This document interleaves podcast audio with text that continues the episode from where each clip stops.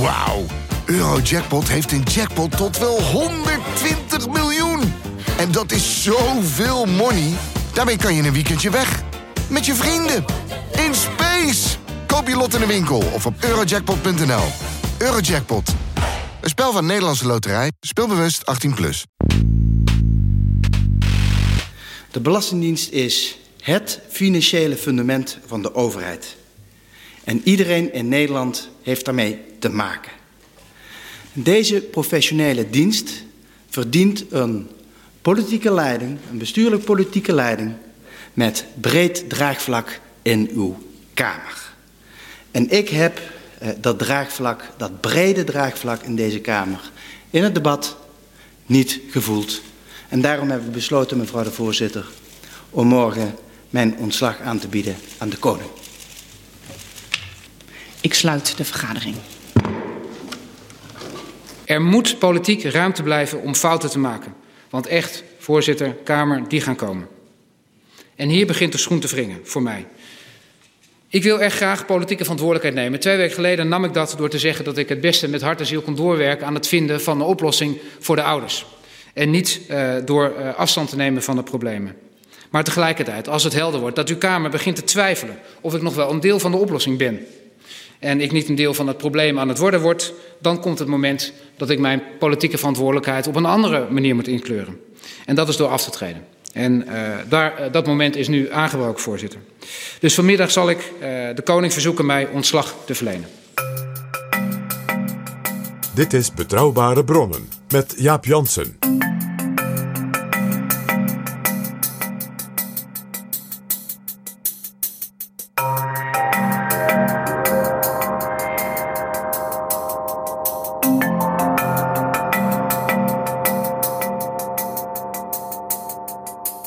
Hallo, welkom in Betrouwbare Bronnen, aflevering 147.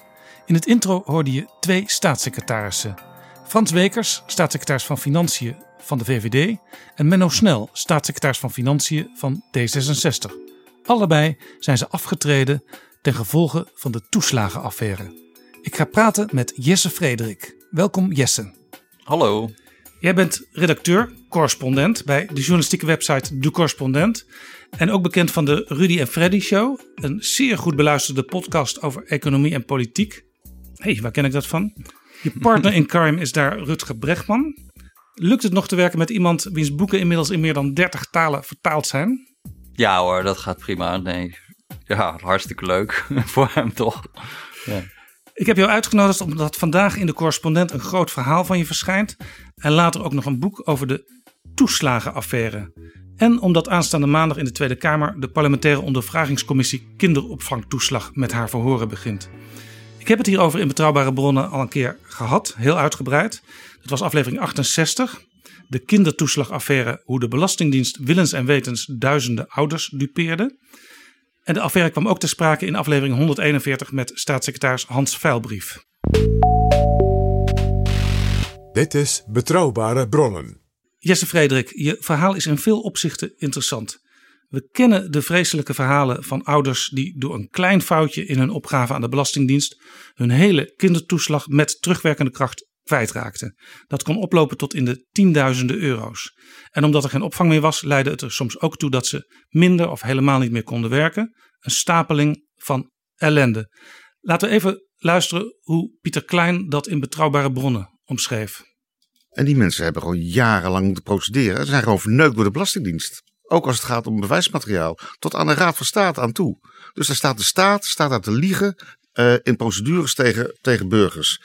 Ja, veel gekker kun je, kun, je, kun je niet hebben. Het onderzoek heet KAF, maar je zou denken Kafka. Ja, ik denk dat ouders daarin terecht zijn gekomen. Dat was Jan Klein Nijenhuis van Trouw, die samen met Pieter Klein van RTL uh, heel veel onthullingen heeft gedaan in die zaak. Dit zit ook in jouw verhaal, Jesse. Maar je invalshoek is anders dan uh, wat zij vertelde in betrouwbare bronnen. Ja, Nee, ik denk dat ik uh, uh, zeg maar heel veel aandacht vooralsnog ook in de media is gegaan eigenlijk naar dat, het handelen van de Belastingdienst. Maar dat handelen van de Belastingdienst komt niet soort van uit, is geen komeetinslag. Dat komt niet zomaar tot stand. Daar zit ook wetgeving achter. Daar zit de, de, rechtspraak achter, die uitspraken doet waarin de handelswijze van de Belastingdienst wordt goedgekeurd. En daar zit de Tweede Kamer zelf en de pers ook achter, die uh, zes, zeven jaar geleden heel sterk hebben aangedrongen op strenge uh, bestrijding van elk signaal van misbruik. Uh, dus de, nou ja, dat, die, die kanten die zijn denk ik nog ietsje onderbelicht gebleven. En nou, we krijgen binnenkort de parlementaire verhoren. En daar wordt dat denk ik ook wel wat duidelijker, die kanten van het verhaal. Ja, die beginnen maandag. Mm -hmm. Je hebt nu dat hele lange verhaal in de correspondent, of moet ik zeggen op de correspondent. Mm -hmm. En binnenkort zelfs nog een veel uitgebreider boek. Ik heb beide al van groot deel mogen lezen. Ehm, en ik zie het ook eigenlijk wat jij doet een beetje als een tweede luik in dit hele verhaal. Het eerste luik is dan heel erg ehm, wat is de ouders overkomen die plotseling hun kindertoeslag niet meer hadden. Sterker nog zelfs helemaal moesten terugbetalen. En jij bent eigenlijk teruggegaan naar de bron. Mm -hmm. Naar waar is ooit de wetgeving ontstaan en waarom is die zo gemaakt zoals die was? Ja, dat klopt, ja. Ja, kijk, wat, wat, wat je moet weten bij die kinderopvangtoeslagaffaire, dat is een van de allergrootste problemen die hier speelt, is um, eigenlijk dat er op een gegeven moment uh, werd duidelijk dat als jij, kijk, kinderopvang werkt zo, een gedeelte wordt door de openvalheid betaald en een gedeelte moet je zelf betalen. De eigen bijdrage heet dat. En er is toen een soort, dat heette alles of niets benadering, is ontstaan. En dat betekent dat als je een gedeelte van die kinderopvangkosten niet hebt betaald, en dat kan zo gek zijn als je hebt 100 euro in een jaar nagelaten te betalen, dan wordt de hele kinderopvangtoeslag teruggevorderd. En dat kan 18.000 euro zijn. Die rechtszaken zijn er. Dat uh, de Belastingdienst in het gelijk wordt gesteld omdat 190 euro niet is betaald, dat er 18.000 euro teruggevorderd mag worden. En het is ook zo dat als je arm bent, dan hoef je geloof maar 7% van het totaal zelf te betalen. Ja, 4%. Dus je krijgt een enorm bedrag uh, van de overheid. En als je rijk bent, dan betaal je zelf veel meer. Ja. Dus eigenlijk hoe armer je bent en het loopt dan mis, je moet dan terugbetalen, dan is het ook wel een extreem groot bedrag. Ja, dus uh, eigenlijk bij de, de, de, uh, de kleinste inkomens krijgen de grootste bedragen aan kinderopvangtoeslag. En ja, als je daar dus een klein foutje maakt, en het is niet alleen zeg maar het niet betalen van de eigen bijdrage. Het kan ook zijn, er staat geen handtekening op de, op de overeenkomst met het gasthouderbureau. Dan, kan er, dan bestaat er geen overeenkomst, dan bestaat er ook geen recht op kinderopvangtoeslag. Nou, je ziet dat heel veel van dat soort zaken gewoon voor de rechter komen, bij de hoogste rechter van het land. En vervolgens wordt bevestigd dat, uh, ja, dat die werkwijze, dat, dat, je dan alles mag terugvorderen. En, en wat je ook ziet, is dat heel veel mensen gewoon zijn opgelicht door hun eigen gasthouderbureau of door hun kinderopvang. En dat in de wet eigenlijk staat, ja, jij bent verantwoordelijk voor de aanvraag van uh, uh, toeslagen. Ja, op dat systeem komen we straks nader terug voordat het hele gedoe met die kindertoeslagen begon, speelde er iets anders in de politiek. Er was op een bepaald moment een onthulling over wat de Bulgarenfraude is gaan heten. Eh, er kwam een fraude aan het licht van mensen die zich in Nederland hadden ingeschreven en in Bulgarije en elders een voor hun doen zeer riant leven leiden met een Nederlandse uitkering. Mm de Kamer was geschokt, want dat ben je dan als Kamerlid. Ja. De publieke opinie was geschokt. Een normaal mens denkt natuurlijk, hoe kan dit in hemelsnaam? Columnisten schreven erover. Jij hebt in je verhaal ook dat hele complex in kaart gebracht. Mm Dat vind ik ook wel interessante uh, werkwijze. Namelijk het Kamerlid en de minister staan naast uh, bij wijze van spreken Shaila Sitalsing, de columnist en ja, anderen. Ja, ja. Om maar te laten zien hoe de publieke opinie er op dat moment over sprak. En alle partijen, eigenlijk geen enkele uitgezonderd, zeiden de wetgeving moet strenger. Ja, en er moet meer en meer geïnvesteerd worden in opsporing. Dus ja, je hebt dan op een gegeven moment, ja, misschien kennen mensen die beelden nog wel, dat er in een, in een soort obscuur dorp in Bulgarije, dat er een paar uh, uh, ja, dorpelingen daar staan te wapperen met wat oranje pinpasjes. En uh, ja, die, die blijken dus gewoon Nederlandse toeslagen te krijgen. Ja, dat is natuurlijk ook een beeld wat veel te mooi is om ooit klein te blijven. Dus uh, je krijgt dan heel snel, ontstaat daar een dynamiek van in het vragenuurtje wordt Wekers gevraagd. Wat wist u van deze fraude? Wekers was Frans Wekers, de staatssecretaris toen van Belastingzaken? Ja, correct. die wordt gevraagd van wat wist u nu eigenlijk van deze, van deze Bulgare fraude? En nou, die zegt van nou, ik was persoonlijk niet op de hoogte van deze fraude, maar het, het hele fenomeen is mij natuurlijk bekend van adresfraude. Nou ja, en dat ontstaat een soort hoe dan it van wist hij het nou wel of wist hij het nou niet? Ja, punt is altijd voor een journalist, als je zoiets op het spoor bent, de staatssecretaris zit altijd fout. Want uh, als hij het niet wist, uh, zat hij fout omdat hij het niet wist. En als hij het wel wist, waarom heeft hij niks gedaan? Ja, nou ja, kijk, ik vind hier ook wel sterk de vraag. En dat, dat zegt Wekers dan ook. En dat wordt hem verweten dat hij de boel dan bagatelliseert. Maar hij zegt van ja, uh, ik word niet op de hoogte gesteld van elk strafrechtelijk fraudeonderzoek. En ja, kijk, als je hier achteraf naar kijkt, uh, op een gegeven moment wordt natuurlijk duidelijk, deze fraude gaat over 3,8 miljoen euro in een periode dat er 68 miljard euro aan toeslagen is uitgekeerd. Dat is 0,0006 procent. Ja, uh, dan kan je ook afvragen: is dat nou een zaak om dat gewoon een jaar lang bijna in de Tweede Kamer constant te bespreken? En daar uh, uh, soort van op een gegeven moment wordt het zo van: uh, waarom is de staatssecretaris nog niet naar Sofia afgereisd om daar bijna persoonlijk dat geld terug te gaan, komen gaan halen? En hij moet elke twee maanden, wordt een motie kamerbreed aangenomen om, moet hij elke twee maanden rapportage leveren over hoe het nu staat met het terughalen van dat geld uit Bulgarije. Ja, en dan komt er dus ook een heel traject op gang waar wetgeving wordt aangescherpt. Dat moet dan heel snel en heel fors. En uh, er wordt geïnvesteerd in het uh, uh, opsporen van toeslagenfraude. wordt 25 miljoen wordt er geïnvesteerd. En die moet zichzelf ook terugverdienen. Hè, dus, dus, dus er wordt eigenlijk een soort business case opgemaakt. Ja. Dat de Belastingdienst, als, als die niet die 25 miljoen terughaalt, dan moeten ze die ministeries zelf gaan betalen. Ja, en, en de, de, de kosten die gemoeid zijn met het optuigen van zo'n heel opsporingssysteem, die zijn in feite groter dan waar het oorspronkelijk mee begon. Ja. Het bedrag waarvoor de Nederlandse overheid getild is. Ja, inderdaad. Ja, en dan, dan is het natuurlijk altijd lastig met fraude. Dan kan je altijd zeggen van ja, maar we zien het niet omdat we nog niet genoeg doen. Maar, topje van de ijsberg. Topje van de ijsberg, hè, dat verhaal. Dus, dus er komt ook in de media, wordt op een gegeven moment wordt, uh, ja, dat is natuurlijk ook opvallend wat er in zo'n ophef ontstaat. Op een gegeven moment wordt het helemaal niet in cijfers aangeduid, maar in bijvoeglijk naamwoorden. Hè. Iedereen gaat, valt over elkaar heen in uh, brutale fraude, grootschalige fraude, massale fraude. Maar het wordt niet echt heel erg duidelijk van hoe groot is dit nu op het totaal. Want het is natuurlijk ook zo, als je een systeem hebt als toeslagen, waar 5 miljoen mensen uh, krijgen inkomen elke maand ja, er zal natuurlijk iets verloren gaan aan kwaadwillenden. Ja. En de vraag die je dan moet stellen is dat, eh, hoeveel kunnen we accepteren? Ja, er werd op een bepaald moment ook uh, in de media een uh, miljardenbedrag genoemd. Uh, dat bleek, dat heb jij terug, teruggezocht, afkomstig zijn van Abfacabo-voorzitter toen Corrie van Brenk. Tegenwoordig is zij Kamerlid.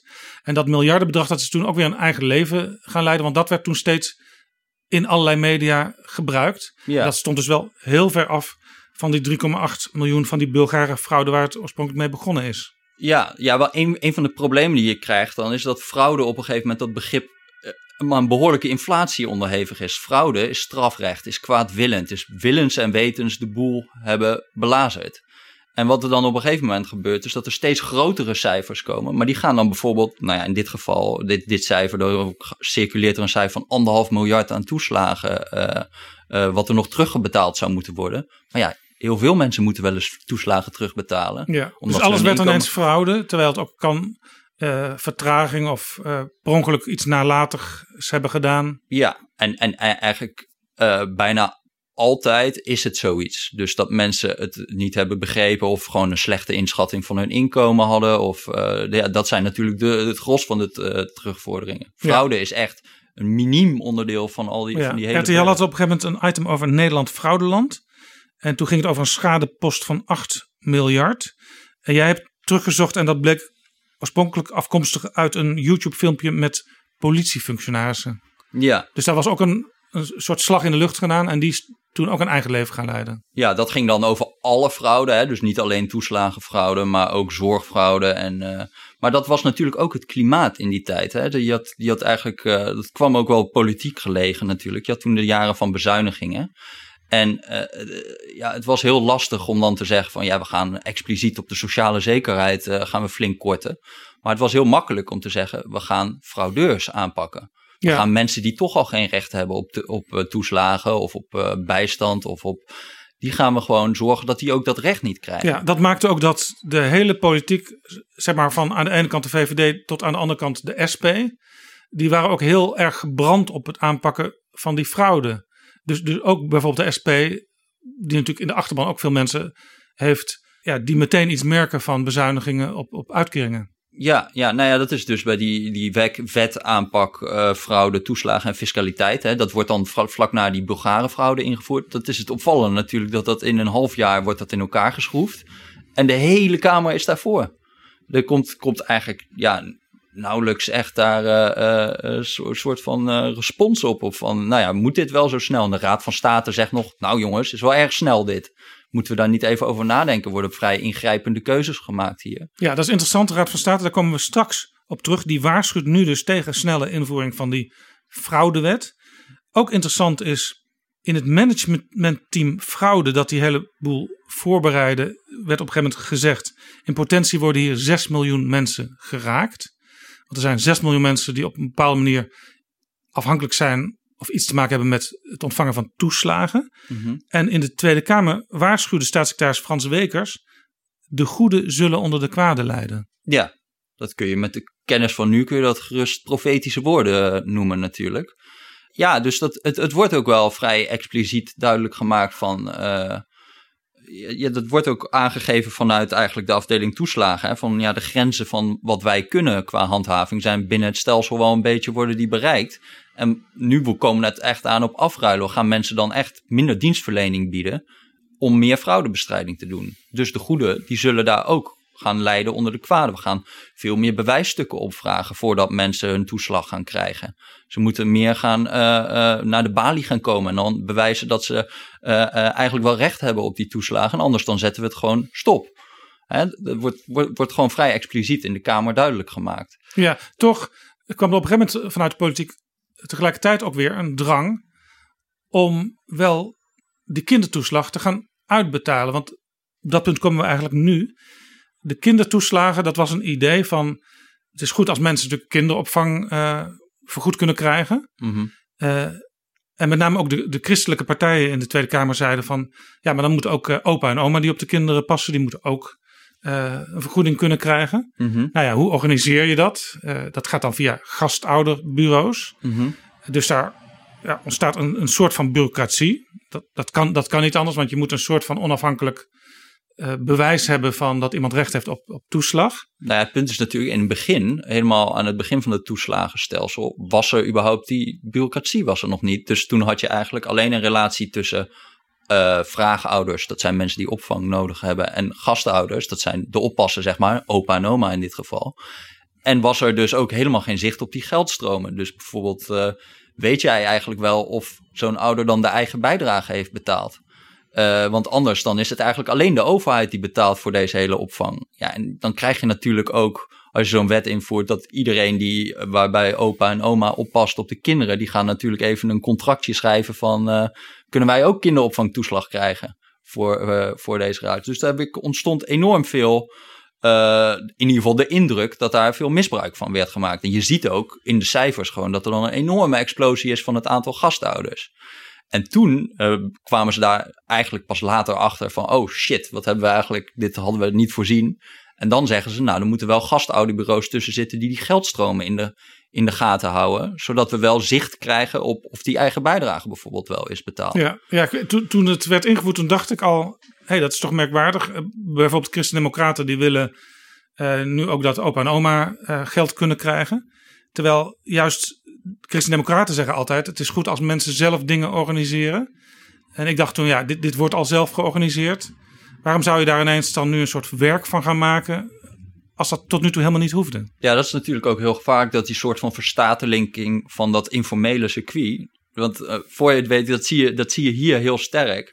Voor je het weet moet je dan nog meer regels gaan invoeren om dan weer dit soort dingen te, tegen te gaan. Dus dat zie je, je ziet een soort van spiraal van regels op regels op regels ontstaan. En op een gegeven moment uh, moet, proberen ze dus uh, ook een halt toe te roepen aan die hele op, opkomst van al die oppas, opa's en oma's.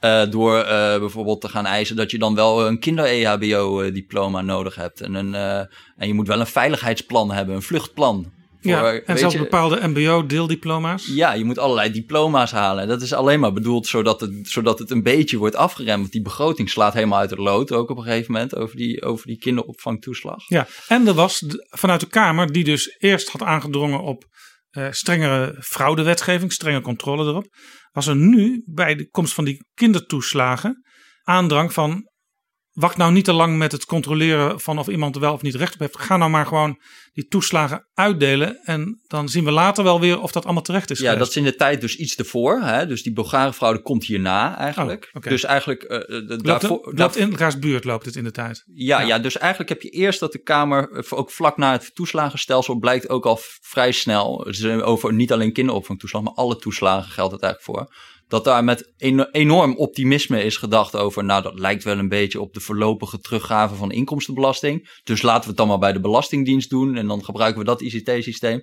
Blijkt totaal niet te werken. En uh, er ontstaan enorme achterstanden in het uitbetalen van die toeslagen ook. Dus uh, dan wordt eigenlijk door de Kamer gezegd, ja er zijn allemaal achterstanden, nu sluizen open, allemaal uitkeren want mensen wachten te lang. Nou, dan gaan ze dat uitkeren zonder eigenlijk een plausibiliteitscheck. Heb jij hier eigenlijk wel recht op? Nou, dan duurt het heel lang om aan het einde van het jaar definitief toe te kennen. Dus om te bepalen van hebben mensen eigenlijk wel dit recht gehad. Dan moeten mensen ook twee, drie jaar wachten. Dan wordt uit de Kamer is men heel boos. Het duurt erg lang met dat definitief toekennen. En dan vaak blijkt dan achteraf dat heel veel mensen helemaal geen recht hadden op die toeslagen. Omdat er dus die sluizen open zijn gezet. En dan is het weer fraudebestrijding en uh, dus je ziet een soort pendule hier ook. En heel vaak komt dat ook voort uit politieke wensen. Het is niet gek dat, het, zeg maar, dat, dat, dat dit soort dingen zich dan voordoen. Als, dat je de, als jij vraagt sluizen open zonder check of mensen daar recht op hebben. Ja. ja, en waarom duurt het soms twee à drie jaar voordat echt duidelijk was of iemand er recht op had? Eh, omdat er ook bezuinigd werd op het personeel van de Belastingdienst. Althans, er kwamen nieuwe wetten, nieuwe uitvoeringsmethoden, uh, waar de Belastingdienst voor verantwoordelijk was. Uh, maar er kwamen niet meteen evenredig voldoende ambtenaren bij. Ja, en, in die beginjaren van toeslagen is dus heel erg sterk het probleem. Er ligt geen ICT-systeem. Dus pas in 2011, en dan zijn we echt zes jaar of zo onderweg, ligt daar een functionerend ICT-systeem. Vanaf dat jaar kunnen ze uh, dan beginnen ze ook in, in, in, in, in twee jaar tijd, werken ze drie jaar aan toeslagen weg daar. Aan, uh, aan toeslagtoekenningen.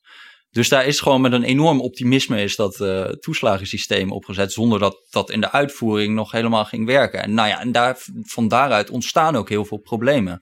Vanuit, het, vanuit dat, dat er jarenlang eigenlijk een niet werkend ICT-systeem was, krijg je bijvoorbeeld, omdat ze heel snel al die toeslagen, uh, drie jaar aan toeslagen uh, wegwerken, krijg je ook drie jaar aan bezwaarschriften.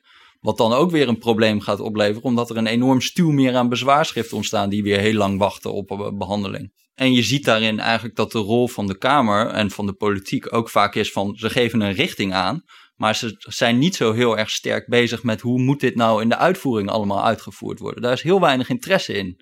En daar en in die uitvoering, daar wordt heel duidelijk wat de afruilen zijn elke keer. Je kan wel fraudebestrijding vragen, maar dan gaan, we, dan gaan ook de goede daaronder lijden. Je kunt wel heel veel dienstverlening vragen, maar dan, of je kan wel zeggen, we moeten nu uitkeren al die toeslagen. Maar dan kan aan het eind van het jaar blijken dat mensen ook misschien niet daar recht op hadden. En dat, uh, ja, dat, je ziet heel sterk dat daar gewoon eigenlijk niet, uh, niet naar wordt geluisterd. Of dat, uh, dat men dan drie jaar later gewoon weer precies de andere kant op uh, beweegt. Ja, de Raad van State waarschuwde voor snelle invoering. Als je nou teruggaat naar de wetgeving. Mm -hmm. je zei al, als iemand ergens een klein foutje heeft gemaakt, dat kan ook gewoon zijn omdat iemand iets niet begrepen heeft dan zegt de wet: je moet het hele bedrag, de hele toeslag terugbetalen. Ja. Dat kan er dus toe leiden dat als je bij wijze van spreken 192 euro ergens uh, niet goed hebt ingevuld of hebt vergeten in te vullen. eh, dat je 18.000 euro eh, terug moet betalen van de afgelopen jaren. Klopt, ja. En nou ja, dat kan bijna niemand eh, terugbetalen. Zeker niet als je maar een heel klein inkomen hebt. Eigenlijk ging het dus op, papier al mis voordat er ook maar iemand ergens een toeslag had ontvangen. Ja, maar daar zit, daar zit ook nog de ingewikkeldheid in dat dit. Kijk, als we even teruggaan naar 2005, toen werd dus die wet eigenlijk eh, eh, ingevoerd op de, op de uitvoering van toeslagen. Wat er heel vaak zit in sociale zekerheidswetten, is bijvoorbeeld, eh, dat heet dan een algemene hardheidsclausule. Dat betekent als mensen eigenlijk geraakt worden, nou ja, op een manier die eigenlijk duidelijk niet de bedoeling is van de wet, dan mag je altijd nog een soort van uitzondering maken. Dan mag je mensen bijvoorbeeld toch toeslagen geven, of toch bijstand geven, of toch. Dus dan mag je het toch toekennen. Ja, dat noemen ze in de ambtenarij ook wel crepeergevallen. Ja, precies. Ja. En in, in, in het eerste, in, in het wetsvoorstel, stond, stond zo'n algemene hardheidsclausule. Ah, Toen was, werd gedacht van ja, is toch wel lastig, maatwerk en menselijke maat. Van, dit zijn massale processen natuurlijk. We moeten 5 miljoen mensen van inkomen voorzien eh, met 900 man personeel bij eh, toeslagen. Dus eigenlijk niet te doen, want er komen altijd veel klachten, veel problemen. Dat kunnen we gewoon ook niet aan. Ja, het is ingewikkeld en het maakt het weer vaag. En eh, we willen heldere criteria als dit, dan dat. Weet je wel, dingen die door een computer kunnen worden gedaan in principe. En terwijl de Raad van State ook daar adviseert, ja, je moet wel zo'n algemene hardheidsclausule in de wet. Dat hoort wel bij zo'n wet. Nou, dat wordt dus niet gedaan. Het is grappig dat Pieter Omtzigt, Tweede Kamerlid CDA. Tweede Kamerlid van de CDA, toen nog eh, vrij kort in de Tweede Kamer, die dient nog wel een amendement in, waarin hij eigenlijk voorstelt van, nou, breng hem toch weer in de wet, zo'n algemene hardheidsclausule. En dan zegt zijn eigen staatssecretaris Joop Wijn, zegt van, nou, liever niet. hè. Ja, daar is dus druk vanuit zijn eigen partij. Ja, en dan trekt hij hem weer in. Eh, en dat is eigenlijk een vrij. Ja, het zijn kleine dingen die in de tijd natuurlijk helemaal niet opvallen of zo. Maar Nee, waarschijnlijk heeft ook geen krant daar toen over geschreven. Nee, natuurlijk niet. Algemene hardheidsclausule, dat is, eh, dan gaan we gelijk door naar de sportpagina natuurlijk. maar eh, ja, kijk, ja, dat is natuurlijk in het licht van nu, nu, oh, nu we het over een toeslagenaffaire hebben, had dat natuurlijk wel behoorlijk wat uitgemaakt als je voor die, want, want heel veel mensen zijn later natuurlijk gaan zeggen van, ja, zo'n geval waar je 190 euro niet betaalt en 18.000 euro terug moet betalen. Eh, is, dat nou de, is dat nou wat we willen? Dat is wel erg bar. Maar eh, goed, er wordt, ehm, eh, ja, er wordt in ieder geval gedacht dat dat zo in de wet staat. Ja. Je zei net al, de Raad van State had er wel voor gepleit, voor zo'n hardheidsclausule. Mhm. Ook een beetje vanuit het idee, de Raad van State als adviseur van de regering. eh, ja, zo doen we dat eigenlijk altijd bij dit soort eh, ingewikkelde wetten. Waar best de uitwerking wel eens anders kan zijn dan vooraf door de wetgever eh, bedacht. Mhm. Als later de Raad van State rechtszaken krijgt van mensen die vinden dat ze onheus behandeld zijn door de overheid, dan zegt de Raad van State wel steeds, we moeten hier even onderscheid maken tussen de Raad van State als adviseur van de Juist, regering ja. en de Raad van State als rechtsspreker, eh, waar ook weer andere leden eh, van de Raad van State in functioneren. Maar dan zegt de Raad van State altijd, ja, de wet is hier wel toegepast zoals de wet op papier staat. Ja, en dat is eigenlijk ook nog heel raar en opvallend. Want eigenlijk is die wet op dit punt, hè, die alles of niets benadering, wat dus een enorm probleem wordt. Als je een gedeelte van de kosten niet hebt betaald, dan moet je alles terugbetalen. Is helemaal niet zo vreselijk duidelijk. Er staat niet ergens een of andere wetsartikel waarin staat: gij zult eigen bijdrage betalen, gij zult alle kinderopvangkosten maken. Dat staat er niet.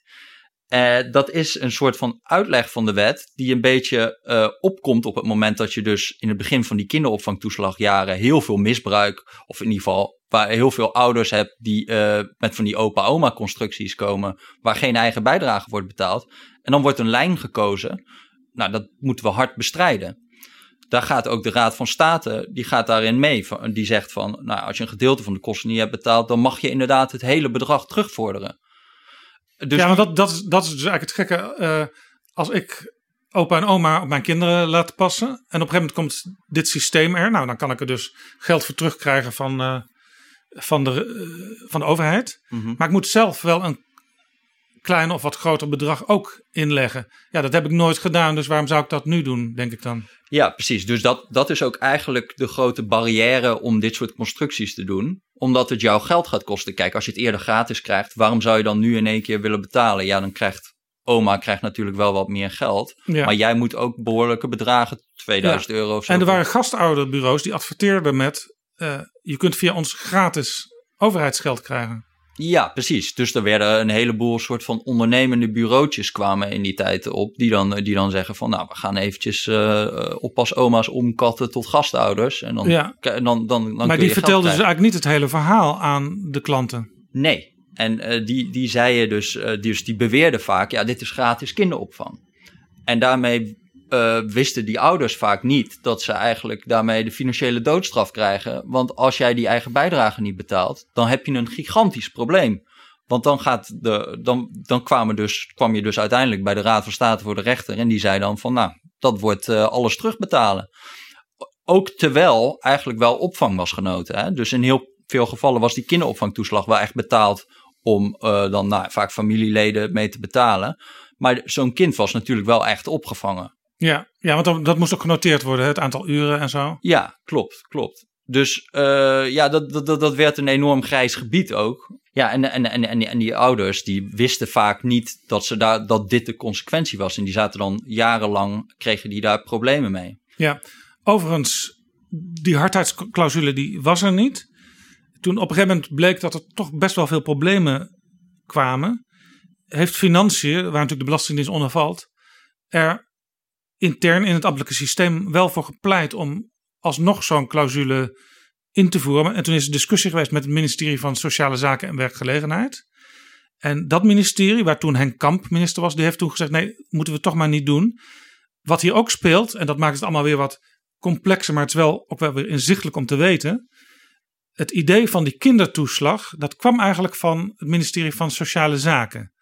En de uitvoering daarvan werd gezegd, nou dat gaan we bij de Belastingdienst leggen, want die hebben ervaring met, eh, met uitvoering. Eh, het is overigens de vraag achteraf of dat niet een misverstand is geweest, want de Belastingdienst is heel goed in het innen van geld, maar blijkbaar niet meteen ook heel erg goed in het uitdelen van geld. Nee, dat klopt. Nee, en dit, dit maakt ook het hele dossier heel ingewikkeld. Je hebt eigenlijk de uitvoering ligt bij de Belastingdienst eh, en, en, en de verantwoordelijke voor de wetgeving. Dat zijn vaak dus, eh, nou ja, bij de huurtoeslag is dat Binnenlandse Zaken, ik weet niet wie het nu is. In de tijd was het eh, zorgtoeslag is natuurlijk eh, volksgezondheid. En dan heb je bij de kinderopvangtoeslag is dat sociale zaken en werkgelegenheid. Ja, en de tragiek voor de Belastingdienst is dat als er problemen ontstaan, komt altijd de Belastingdienst in beeld en niet die andere betrokkenen. Nee, en dat is natuurlijk eigenlijk. Ja, dat is, dat, is, dat, is heel, dat is heel vreemd. Want zij heel vaak moeten zij, eh, of worden zij, eh, worden, moeten zij die wet uitoefenen. En dan komt er in de media natuurlijk heel snel ook een dynamiek op gang van ja, al die ouders krijgen natuurlijk een blauwe brief. Die brief is van de Belastingdienst. Dus de Belastingdienst doet dit. En nou, wie moeten we dan aanspreken? De staatssecretaris van Financiën, want die gaat over de Belastingdienst. Nou, staatssecretaris van Financiën, waarom doet u dit? En, en, maar vaak ligt daar natuurlijk een wetgeving achter die dit verplicht. En die ligt bij sociale zaken en werkgelegenheid. En dat is natuurlijk ook in deze hele toeslagenaffaire wel heel opvallend. Dat ja, natuurlijk is de staatssecretaris van Financiën over afgetreden. Maar ja, er is nog niet één debat gevoerd überhaupt met sociale zaken en werkgelegenheid. Nee. Terwijl die, die, die zijn verantwoordelijk voor die wet kinderopvang. Ja, die staatssecretaris van Financiën is eh, Menno Snel. Die is tijd geleden afgetreden. Daar komen we later in het verhaal ook nog uh, op, op terug. Maar er werd dus gepleit door Financiën voor zo'n hardheidsclausule. Henk Kamp die, die wilde dat niet. Later is, er, is het alsnog ter discussie gekomen. Uh, toen was inmiddels uh, Lodewijk Asscher uh, van de Partij van de Arbeid minister van Sociale Zaken. En die zei nee, we moeten dat nu even niet doen, die wet veranderen. Want die hele toeslagen, dat hele toeslagensysteem, dat moet eigenlijk op de schop. We gaan daar iets anders voor bedenken. We gaan het hele toeslagensysteem afschaffen. Dus nu niks veranderen. En daar hebben we vervolgens in die hele periode Asscher uh, en ook Tamara van Ark, VVD-staatssecretaris die erbij betrokken was, uh, niks meer over gehoord. Nee, dat klopt. Nou ja, dat is dus wel het, het diep tragische. Kijk, het wordt vanuit de Belastingdienst, niet eens zozeer vanuit het ministerie van Financiën, dat zijn de mensen van het beleid, maar vanuit de Belastingdienst wordt gezegd, ja, het wordt wel erg bar nu. Hè? We zijn gewoon bij van die ouders, die gaan helemaal de vernieling in, terwijl ze echt niet echt van iets weten. Ja, En eh, wij willen eigenlijk wel eh, eh, een soort van daar maatwerk kunnen bieden. ja. Nog, een, nog, een, nog even inzoomen, want je zegt, je hebt het ministerie van Financiën en je hebt de Belastingdienst. De Belastingdienst valt onder Financiën. Mhm. Maar er is een enorm verschil tussen de werkvloer en de beleidsambtenaren. Ja, klopt. Dus je hebt eigenlijk, eh, ja, dit wordt echt eh, enorm gedeeld. Maar je hebt het directoraat-generaal eh, Belastingdienst. Hè? Dat zijn de, de leiding van de Belastingdienst, zeg maar. Dan heb je het directoraat-generaal Fiscale Zaken. En die gaan over de wetgeving, de fiscale wetgeving. Dus die gaan ook over de Algemene Wet Inkomensafhankelijke Regelingen. Ja, dus dat is de fiscale, uitvoeringsregeling. fiscale zaken zegt tegen het directoraat-generaal Belastingdienst. voeren jullie dat uit, wat wij hier bedenken? Ja, precies. Dus, eh, en, dan, en dan heb je dus ook nog het ministerie van Sociale Zaken. Die gaan over de wet kinderopvang. Nou ja, En dan zitten er in het hele land 30.000 ambtenaren van de Belastingdienst. En die krijgen dan al die problemen op hun bordje. Ja, dus nou ja, 900 man bij, eh, bij toeslagen. Ja, nee, inderdaad. En die krijgen, eh, die merken dat ook. En die adviseren eigenlijk van, ja, of kunnen we hier niet, kan iemand niet de wet gaan wijzigen? Jij zegt een hardheidsclausule. Het zit in dit geval, zit het in de wet kinderopvang, waar iets geregeld zou moeten worden. Eh, dus dan zou sociale zaken, dan zou Ascher daar iets aan moeten gaan doen. En er zijn in die tijd een paar keer casussen die eigenlijk in de media komen. Tros Radar, weet je, dat soort programma's waar echt eh, gedupeerde ouders in komen. Waarin dan zo'n casus vrij duidelijk ook wordt van hoe altijd schijnend die hartverscheurende verhalen. ja, het is echt vreselijk. Dus, dus je hebt, eerst heb je de appelbloesem, heet die. Nou, dat is ook zo'n geval waar eh, ouders geen eigen bijdrage hebben betaald. En ho- honderden ouders moeten dan eh, het hele bedrag terugbetalen. Ja, dan wordt er gezegd, ja, kunnen we dit niet anders doen? En vanuit sociale zaken wordt dan eigenlijk gezegd, dus er is een gesprek van nee, jullie moeten dit... Jullie moeten dit doen. Wij zijn niet van plan om de wet te wijzigen. Wij willen gewoon. Kun je niet wat meer voorlichting bieden, eigenlijk? Ja. Zij zeggen, je moet gewoon uitleggen aan die mensen van eh, je moet de eigen bijdrage betalen, maar we gaan hier wel handhaven. Ja, nou, dat, in, in klopte dat. Want er waren dus gastouderbureaus die in feite eh, de klanten om de tuin leiden. Ja, daar was dus absoluut geen sprake van juiste voorlichting. Nee, nee, tuurlijk. Maar de, het is de vraag of je dan eh, zeg maar die consequenties volledig bij die ouders moet neerleggen. Want die zijn natuurlijk, ja, die, die, die worden erg hard geraakt door het feit dat zij gewoon niet bewust een fout hebben gemaakt. En ze hadden misschien beter moeten weten, daar kan je allemaal eh, discussie over hebben, maar het is wel erg, erg hard. En dat werd ook vanuit de Belastingdienst echt duidelijk gemaakt. En in allemaal televisieprogramma's werd het duidelijk gemaakt. Maar er is niet op gereageerd. Nou, twee jaar later krijg je nog een keer de parel, ook zo'n ook zo'n casus. Eh, er wordt nog een keer bij Asher, wordt het, eh, of nou ja, de vraag is of hij uiteindelijk ziet hij die nota niet, maar het komt ambtelijk, wordt ingebracht van, eh, ja, kunnen we, die, kunnen we die wet niet wijzigen?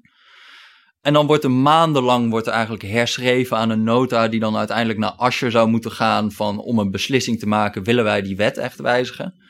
Ja, eh, en bij sociale zaken speelt op dat moment dus ook dat hele traject waar ze de hele kinderopvangtoeslag eigenlijk weg willen doen. En een nieuwe directe financiering eh, willen invoeren. Waardoor eigenlijk het animo om nu nog een beetje te gaan sleutelen aan die wet is er sowieso al niet. Nee. En ik kan me ook indenken dat zo'n minister als Ascher denkt... Oké, we gaan dat allemaal veranderen, dus dat zit goed voor de toekomst. Ja, En alle politieke ellende op dit moment die komt bij de staatssecretaris van Financiën terecht. Dus ik hoef er niet voor naar de Tweede Kamer. nee, dus de urgentie is sowieso tamelijk laag, omdat de ophef zich vaak richt op de eh, staatssecretaris van Financiën en niet op sociale zaken.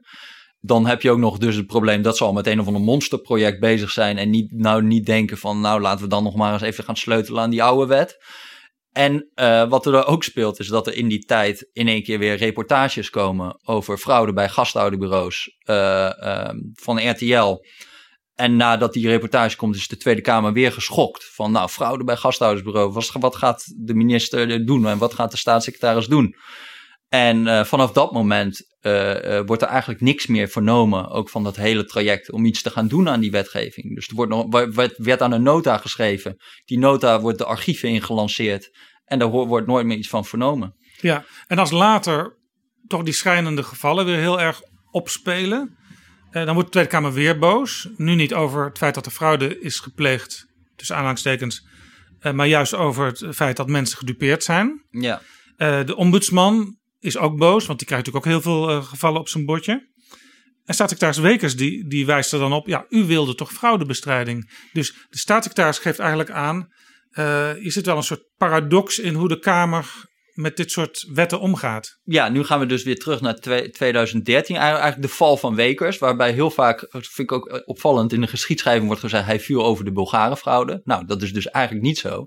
Hij heeft een debat over de Bulgarenfraude, waarin twee weken voordat hij valt, waarin hem eigenlijk nog wordt verweten, je doet te weinig, ga je nog Bulgaars leren en dat geld terughalen, bij wijze van spreken. Uh, en hij moet dan, wordt ook een motie met algemene stemmen aangenomen, dat hij dus elke twee maanden moet gaan berichten over de vorderingen op het fraudedossier. En twee weken later uh, wordt in één keer duidelijk van, hij heeft een antifraudemaatregel genomen, de zogenaamde één bankrekening maatregel. Waarbij eigenlijk elke iedereen nog maar één bankrekeningnummer mag aangeven bij de Belastingdienst. Ja, zodat het een beetje te vergelijken is. Ja, en dat het die op je eigen naam staat. Dat is cruciaal, want je ziet ook in heel veel van die fraudegevallen uh, dat, dat het eigenlijk het geld rechtstreeks naar de rekening van zo'n gasthouderbureau gaat. En dat die ouders het niet eens zien. En dan zo'n gasthouderbureau gaat dan heeft dan bijvoorbeeld de DigiD van zo'n ouder. En die gaat dan extra veel kinderopvangtoeslag Ja, dus er liggen ineens 200 DigiD-nummers uh, bij zo'n bureau. Ja, precies. En dan, en, dan, en dan wordt daar ernstig misbruik van gemaakt. Zonder het medeweten ook van die ouders. Dus het is een hele goede maatregel, die eenbankringmaatregel. Daar gaat het niet om. Maar dat wordt in een rap tempo, wordt dat naar de Bulgarenfraude, uh, nou, was geadviseerd, neem daar wel lang de tijd voor. Hè. Mensen moeten de tijd hebben om aan te geven van uh, wat is mijn bankrekeningnummer nu eigenlijk. Uh, er was gezegd van nou doe dat tot 1 januari 2016. Maar omdat er zo'n druk op staat dan op, om fraudebestrijding, wordt dat 1 december 2013. Nou, dan blijkt heel snel dat er uh, tienduizenden uh, mensen geen toeslagen krijgen opeens, omdat ze hun nog geen informatie hebben aangeleverd. En dan in één keer is de Tweede Kamer is weer twee weken nadat ze eigenlijk hebben gezegd, wordt er nog wat gedaan aan fraude, zijn ze weer helemaal de andere kant op van, nou, de, de, de staatssecretaris heeft het weer allemaal niet begrepen. Uh, en uh, uh, er wordt, wordt, wordt nu, waarom krijgen mensen geen toeslagen meer? Ja, je schrijft het heel, heel helder op in je verhaal. Ik citeer: Kamerleden zijn boos, maar slecht op de hoogte van concrete gevolgen van hun eigen wensen. Vervolgens krijgen bewindslieden daar de schuld van. Ja, nou ja, inderdaad. Dus het is, het is, het is, ja, het is, het, is, het, is, het is natuurlijk vrij makkelijk om elke keer als er iets misgaat, om dan te zeggen van waarom gaat het mis? Dat is natuurlijk ook een vanzelfsprekende res respons. Maar je moet dan toch op een gegeven moment ook je eigen verantwoordelijkheid nemen. En eens nadenken over, ja, hebben wij eigenlijk wel nagedacht over al die afruilen? Dit is Betrouwbare Bronnen. Er wordt, wordt vaak gezegd, we hadden het er net eigenlijk ook al over, Kamerleden hebben te weinig oog voor uitvoering. Maar die uitvoering die liep vast omdat de wet niet deugde. En naar die wet keek al helemaal niemand meer om. Nee, nee, nee, dat klopt. Nee. En, uh, en dat is natuurlijk ook ja, een soort van bekend fenomeen in de, in de Kamer. Dat er uh, bij zo'n incident, dan, dan, dan, dan zijn er natuurlijk zijn alle fracties in één keer aanwezig. Maar als er een technische briefing is over een, een wetsvoorstel, nou, dan komen er misschien drie mensen opdagen. En terwijl het op dat moment gaat het erom. Op dat moment kan jij echt impact hebben en kan jij kan jij uh, uh, zorgen dat, dit soort, dat we niet over vier jaar weer ergens in een, in een, in een hoorzitting uh, zitten om het over het incident te hebben. Je moet het voorkomen, niet, niet de hele tijd reageren op wat er dan al is gebeurd. Ja, overigens, Pieter Omtzigt, zijn naam viel al, die heeft afgelopen week in een gesprek met een commissie die over de, die de uitvoering van allerlei wetten nu aan het onderzoeken is, heeft hij iets gezegd over uh, de betrokkenheid van Kamerleden bij wetgeving. Laten we even luisteren. Ja. En wij zullen dus uh, met z'n allen echt meer tijd moeten uittrekken voor serieuze wetgeving. Dat is onze kerntaak. Ja. En minder tijd om, als u rechts bent, de Telegraaf van zaterdagmorgen uit de bus te halen. En om vijf over zes morgens um, uh, een mailtje te sturen dat je Kamervragen wilt stellen. En als je iets linkser bent, misschien de Volkskrant. Maar dat is geen manier van controleren. Controleren is het moeilijke, harde werk tijdens het belastingplan. Ja. Het tweede is, wij zouden misschien wel eens een keer tegen een wet moeten stemmen als wij niet begrijpen wat er in die wet staat. Ik bedoel, begrijpen wij altijd wat er in die wet staat? Dan vraag ik door en door en door. Dan denk ik, ja, maar wat bent u hier nu van plan? En um, um, als we het niet begrijpen, zouden we eens een keer moeten zeggen tegen de regering: gaat u naar huis totdat u het goed kunt uitleggen. Of totdat u uh, um, een, een nota van wijziging op die wet heeft ingediend, waardoor die een stukje uitvoerbaarder wordt. We moeten ons wat minder laten opjagen als Tweede Kamer om een bepaald tempo van wetgeving te handhaven. Dat is interessant. Zeker. Een Kamerlid dat zegt, eigenlijk zouden we af en toe een stapje achteruit moeten doen en even naar het grotere geheel van de wetgeving moeten kijken. En dat doen we eigenlijk veel te weinig. Ja, en daar heeft hij een heel goed punt, denk ik. Dat is, uh, maar er is, valt mij op bij omzicht ook altijd een beetje een verschil tussen omzicht in theorie en omzicht in de praktijk. En natuurlijk op dit dossier zie je uh, dat hij eigenlijk ook degene is die heel erg op die Bulgarenfraude punten probeert te scoren. Hij dient een motie van wantrouwen in tegen, tegen Frans Wekers. En uh, uh, is de hele tijd in de media om te zeggen: wordt er nog wat gedaan en kan, het, kan er iets gebeuren? En tegelijkertijd, ja, ik vind het altijd heel moeilijk. Bij, want, en later is Omtzigt ook weer heel erg betrokken, natuurlijk, bij alle persoonlijke ellende die mensen wordt aangedaan in die toeslagenaffaire. Ja, ja, klopt. Ja, en, en, en hij, doet, hij geeft natuurlijk ook wel het goede voorbeeld. Hè, wat hij zegt over wetgeving. Je ziet wel heel vaak als je die wetgevingsoverleggen ziet. dat, dat hij die amendementen toch indient. Hè? Ook over die algemene hardheidsclausule. Hij is daar scherp op op dat Ja. moment. Hij trekt hem weliswaar Ja. in, dat is heel jammer. Maar hij, hij was er toen wel. En dat is ook zo bijvoorbeeld bij die wet aanpak fraude, eh, eh, eh, toeslagen en fiscaliteit. Vlak na die Bulgarenfraude.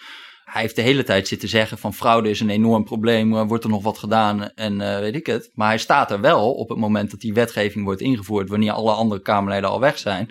En dan dient hij ook drie amendementen in, die eigenlijk een klein beetje de harde kantjes eraf proberen te halen. Nou moet, moet ik zeggen, had niet heel veel uitgemaakt hoor, of eh, als die amendementen waren overgenomen.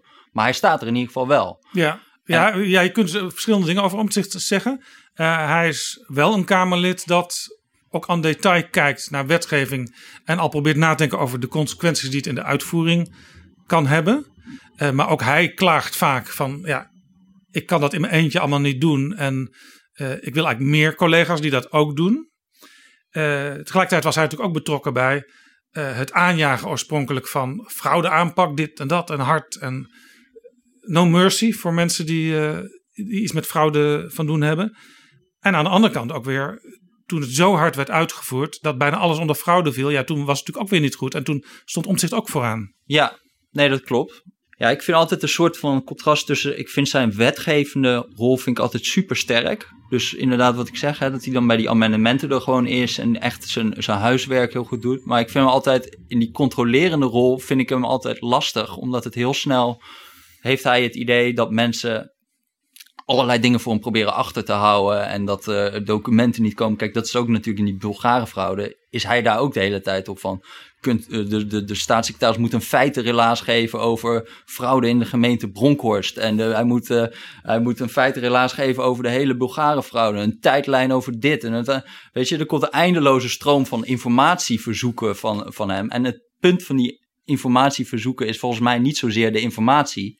Maar vooral om te zeggen, ik vind dit heel belangrijk. En ik vind die kant van hem, ehm, vind ik persoonlijk niet zo sterk. Eh, terwijl dat volgens mij wel de kant is die het best wordt gewaardeerd in de media. En daar zit een, denk ik iets ingewikkelds. Want ik vind het, als hij dit soort verhalen houdt, zoals voor zo'n eh, commissie over wetgeving. Ja, dat vind ik heel sterk. Maar dat, ligt er, dat moet ook beter gewaardeerd worden door, eh, door media en zo. Als, als, als, als Ja, Kamerleden de, de, dat de media doen. die zijn vooral heel blij vaak met het Robin Hood-achtige karakter van Kamerleden. Zo van, wij komen op voor de kleine verdrukte eh, mensen. Ja, of, of zo'n zo'n zo'n soort ding van. eh, eh, nou, iemand, een, een, een journalist heeft een artikel geschreven en een, een, een, Kamerlid is geschokt en stelt Kamervragen. En eh, gaat nog eens een feitenrelaas en een actierelaas en dan weet ik het allemaal opvragen. Maar En, ik- ik en inderdaad, elke twee maanden rapportage waarvan je bijna van tevoren al weet, daar komt zo'n staatssecretaris nooit goed uit. Dus dan is het weer publicitair feest. Ja, dus dat is, het is ook elke keer als er zo'n nieuw document komt, dan blijft het druppelen. En dat werkt natuurlijk mediatechnisch heel sterk. Van de hele tijd die informatie opvragen. Elke keer denk, denk je als me- medium en ook als lezer en als kijker, zie je wel, ik had het al wel gedacht. Ja, dus elke keer iets nieuws waar je dan weer aandacht aan kan geven. Wat dat betreft is dat überhaupt media genieker. De hele tijd zo'n soort whodunit van we gaan de hele tijd informatie opvragen in plaats van een wet. Een wet is ongeveer minst mediagenieke wat je je kan voorstellen. Er komt één keer zo'n zo'n pak papier met een memorie van toelichting en allemaal ingewikkelde dingen. Ja, en dan, tragiek is ook vaak dat mensen die jarenlang aan wetgeving werken. Ik noem maar iets wat ook saai klinkt: het Algemeen eh, Burgerlijk Wetboek. Ja, dat kost acht jaar of zo voordat je dat helemaal vernieuwt. Eh, Zo'n Kamerlid wordt vaak do- door de eigen partij niet eens gewaardeerd en staat de volgende keer eh, niet op de lijst of op een hele lage plaats. ja, Want ja, we zagen jou nooit in Nieuwsuur. Ja, nou ja, precies. Dus dat, dat is volgens mij, eh, ik kreeg me het uitgelegd als zichtbaarheid. Dat is een soort technische term. Je moet wel zichtbaar zijn. En jij, het punt is natuurlijk, je wordt niet zichtbaar met wetgeving. Want eh, eh, ik had ook een interessante studie van een politicoloog. Die had dat maar, ik geloof, één op de vijf Nederlandse wetten überhaupt een artikel in een landelijk dagblad krijgen. Dat er iets over wordt geschreven. En maar één op de 1 op de 10 geloof ik meer dan, eh, meer dan vijf artikelen. Ja, wat, Ja. Ook, wat ook interessant was, Simon Otjes, ook een politicoloog, die heeft berekend dat op een bepaald moment werden er in de Tweede Kamer het systeem ingevoerd van spoeddebatten. Juist. Dat betekent dat 30 leden die konden een debat aanvragen, dat moest dan heel snel ingeroosterd worden. Nou, dat was zo'n succes dat er hele lange lijsten van spoeddebatten kwamen. Dus Ja. dat woord spoeddebat is afgeschaft en dat heet nu gewoon 30 leden debat. Ja, klopt, ja. En Dat betekent dat soms eh, na acht maanden staan er nog dingen op de rol die acht maanden geleden aangevraagd zijn. Vaak worden ze dan ook weer geschrapt. Maar voordat dat systeem werd ingevoerd, werd 20% van de debatagenda in de Tweede Kamer door de oppositie bepaald. En 60% is het sindsdien geworden.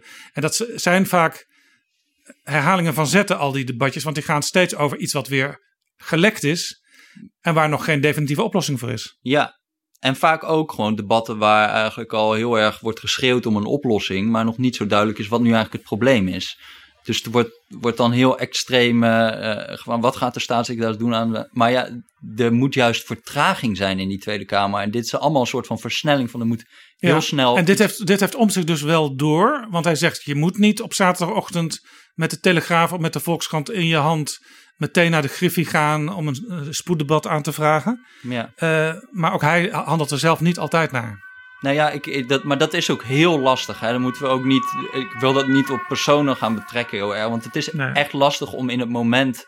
eh Het is een soort maalstroom waar je als Kamerlid al gauw in terecht komt. Ja, en, en, en, en, en ik bedoel, heel veel mensen hebben dit door. Ze zeggen het allemaal. Maar het is de punt, hoe brengen we dit in de praktijk? Hoe zorgen we dat dit nou een keer goed gaat? Een mooi voorbeeld vind ik ook altijd die hele, dat hele belastingplan. Hè? Dus je hebt, elk jaar heb je, eh, heb je weer hetzelfde liedje. Dat er een enorm pak wetgeving, dat heet dan een belastingplan. Ook overigens heel weinig aandacht voor altijd. Dat had om zich het geloof ik ook over tijdens die verhoren.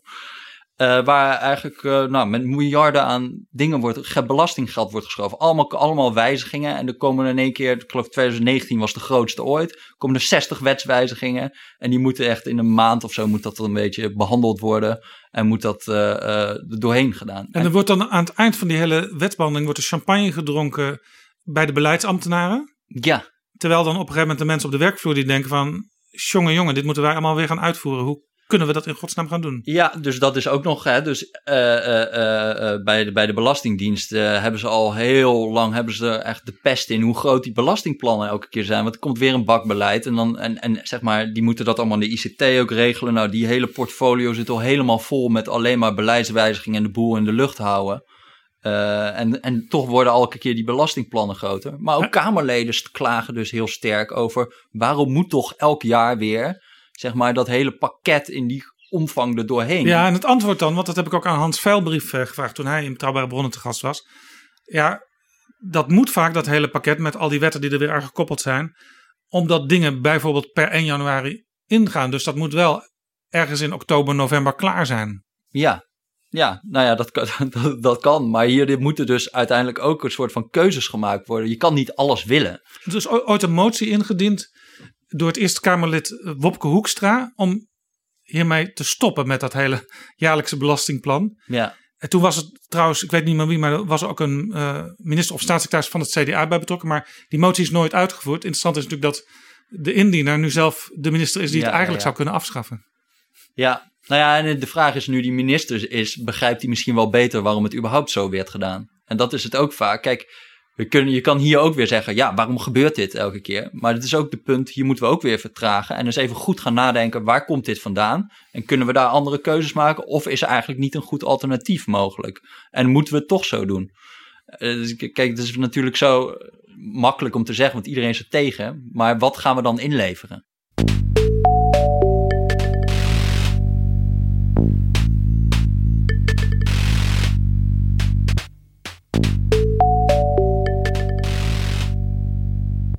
Laten we nog even focussen op die kindertoeslagaffaire die op een gegeven moment in 2017 echt losbarst. Als het gastouderbureau Dadim ja, de administratie niet, niet op orde heeft. En dat de administratie niet op orde was, dat blijkt heel duidelijk omdat er sprake is van data als 32 januari, 29 februari, 32 september, waarop dus mensen op kinderen hebben gepast. Nou, dat begrijpt iedereen, dat klopt niet. Ja, nou ja, dat is wel uh, uh, ingewikkeld natuurlijk, want zij, zij bestrijden dat. Maar dat, dat zijn constateringen die daar uh, worden gedaan door die inspecteurs.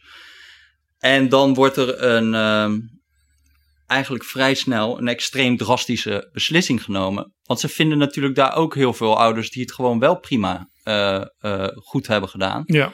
Maar de Belastingdienst besluit dan om bij de helft van die ouders gewoon de toeslagen stop te zetten bewijsstukken op te gaan vragen. En te gaan kijken, hebben jullie eigenlijk wel recht op die, uh, op die toeslagen? Ja, dus het begint eigenlijk met, er wordt iets geconstateerd. Nou, Bij een deel. Als dit waar is, dan is dat ernstig. Maar ja, het kan ook bij wijze van spreken door een stagiaire zijn ingeschreven die even die data niet, uh, nog, niet, goed in het hoofd had. Uh, maar dan wordt er besloten, we zetten even de helft van alle toeslagen zetten we stil. En dat is een zo, zo drastisch besluit wat niet gebaseerd is op wat er werkelijk aan de hand is. Nee, het is, het is heel erg begonnen uit de, uit, uit de noodzaak van dat, dat ze bij, de, bij eh, de toeslagen dachten: we moeten elk signaal van misbruik, niemand mag meer geld krijgen onterecht. Dat was ook natuurlijk het bezwaar bij die Bulgare fraude heel erg. Van, er liep daar ook een strafrechtelijk onderzoek al naar die hele naar die uh, Bulgare fraude. Dus in principe zou je kunnen zeggen: nou, gaat goed. Ik bedoel, fraude wordt gezien, wordt ook, die mensen worden opgepakt. Maar heel veel van die mensen hadden natuurlijk nog toeslagen gekregen. En die konden vervolgens niet meer teruggevorderd worden. Dus ook bij de belasting is zoiets. We moeten dat zo snel mogelijk, als er ook maar een vermoeden is, moeten we, als er twijfel over is, moeten we het stoppen. Um, en, en, en, en nou ja, dat, dat, dus dat werd gedaan. Er werd gewoon uh, uh, op basis van eigenlijk vermoedens. Ja. Werd en, heel snel... en ik kan me ook wel voorstellen dat een individueel medewerker van de Belastingdienst ook denkt, uh, een beetje opgejaagd door het systeem van ja, dit moeten we nu zo goed mogelijk aanpakken. Want anders krijgt straks mijn allerhoogste baas, die staatssecretaris, er weer last van. Ja, nou ja, ik weet niet of die direct aan de staatssecretaris denkt, maar die worden natuurlijk wel, het druppelt gewoon door, al die Ja, in instructies, door de hele... door- Ergens in die schij, dat schrijversysteem gaan ze ook aan de staatssecretaris denken. Ja, precies, ja. Ja, en er wordt natuurlijk ook zo'n, na aanleiding van die eh eh Bulgare is ook dat team opgericht, het combi-team aanpak facilitators, waar we het eigenlijk de hele tijd over hebben. vandaar dat het ook de, de kafzaak werd genoemd. Ja, de kafzaak, ja, precies. En eh hun, hun, hun taak is eigenlijk om op zoek te gaan naar zogenaamde facilitators. Dus dat zijn vaak die, dan de gastouderbureaus of de belastingadviseurs die dan de fraude zouden faciliteren. Maar kijk, daar is het natuurlijk ook weer enorm grijs. Het is echt niet zo dat, dat iedereen eh, eh, eh, die bij een bepaald gastouderbureau zit ook misbruik pleegt. Dat iedereen daar fout is. En zij gaan erin op een veel te harde, harde wijze. En er worden gewoon enorme fouten gemaakt. Want wat er vervolgens ook gebeurt, is dat, dat, dat, dat dus heel veel ouders gaan in bezwaar. En die bezwaren die blijven jarenlang liggen. Dus, dus er wordt een besluit genomen nadat die toeslagen zijn stopgezet. Worden bewijsstukken opgevraagd. Vervolgens wordt gezegd, eh, nou jullie hebben geen recht op kinderopvangtoeslag. Omdat er een handtekening ontbreekt. Omdat er niet alle kosten zijn voldaan. Dat soort dingen. En vervolgens eh, wordt tegen die ouders niet, wordt eigenlijk heel karig gecommuniceerd. Wordt gewoon gezegd, onvoldoende bewijs van betaling, zoiets. En die hebben zoiets van, wat, wat hebben jullie van me nodig? Welke factuur mist Ja. er dan? Krijgen Vertel het me, ik regel het. En dan kunnen we over twee weken weer eh, de boel gladstrijken. Ja, en dan wordt eigenlijk gezegd, ga maar in bezwaar. Nou. Dan, eh, dan, en dan vervolgens blijven die bezwaren blijven, eh, in heel veel gevallen blijven die twee jaar of zo Ja, liggen. en dat heeft dan weer te maken met eh, gebrek aan capaciteit bij de Belastingdienst. Nou, dat, dat speelt dus ook inderdaad in die tijd dat er een enorm stuw meer überhaupt is aan bezwaarschriften. En daar is ook nog, nog een soort van, ja, het is een, echt een, uh, een hele clusterfuck. Maar dat ze daarbij uh, uh, bij de Belastingdienst toeslagen, zij worden afgerekend op het aantal bezwaarschriften wat ze binnen zes weken hebben afgehandeld. Dan moeten ze elke keer aan rapporteren aan de ja. ministeries van 95%. Ze krijgen een soort rapportcijfer voor de productie die ze leveren. Ja, dus uh, 95% moet binnen die wettelijke termijn zijn. En als je daar, als daar onder gaat, dan komen er echt vragen. Dus, uh, nou ja, als een bezwaarschrift dus buiten die zes weken ligt, ja, dan maakt het niet meer of het uit of het twee jaar is of zeven weken. Je hebt die termijn toch al niet gehaald.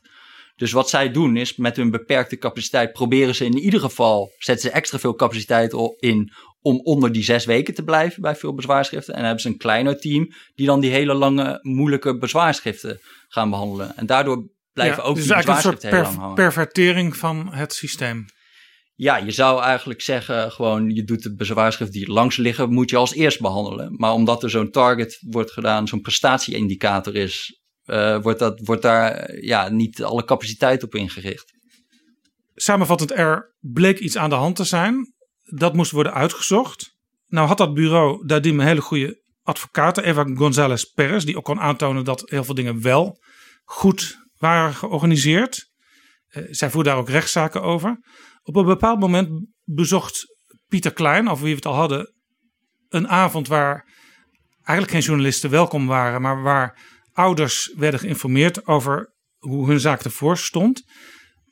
En de conclusie van die avond van Pieter Klein was: hier is sprake van etnische profilering, want ik zie eigenlijk alleen maar mensen van kleur op die avond. En toen ging dat ook weer in de politiek, ja, leidde dat tot een steekvlam. Want wat is hier aan de hand? Is hier sprake van etnische profilering? Ja, hij concludeert niet echt dat er uh, sprake is per se van uh, etnische profilering, maar hij suggereert van, nou, het is, het is wel, ik was eigenlijk de enige uh, witte persoon hier.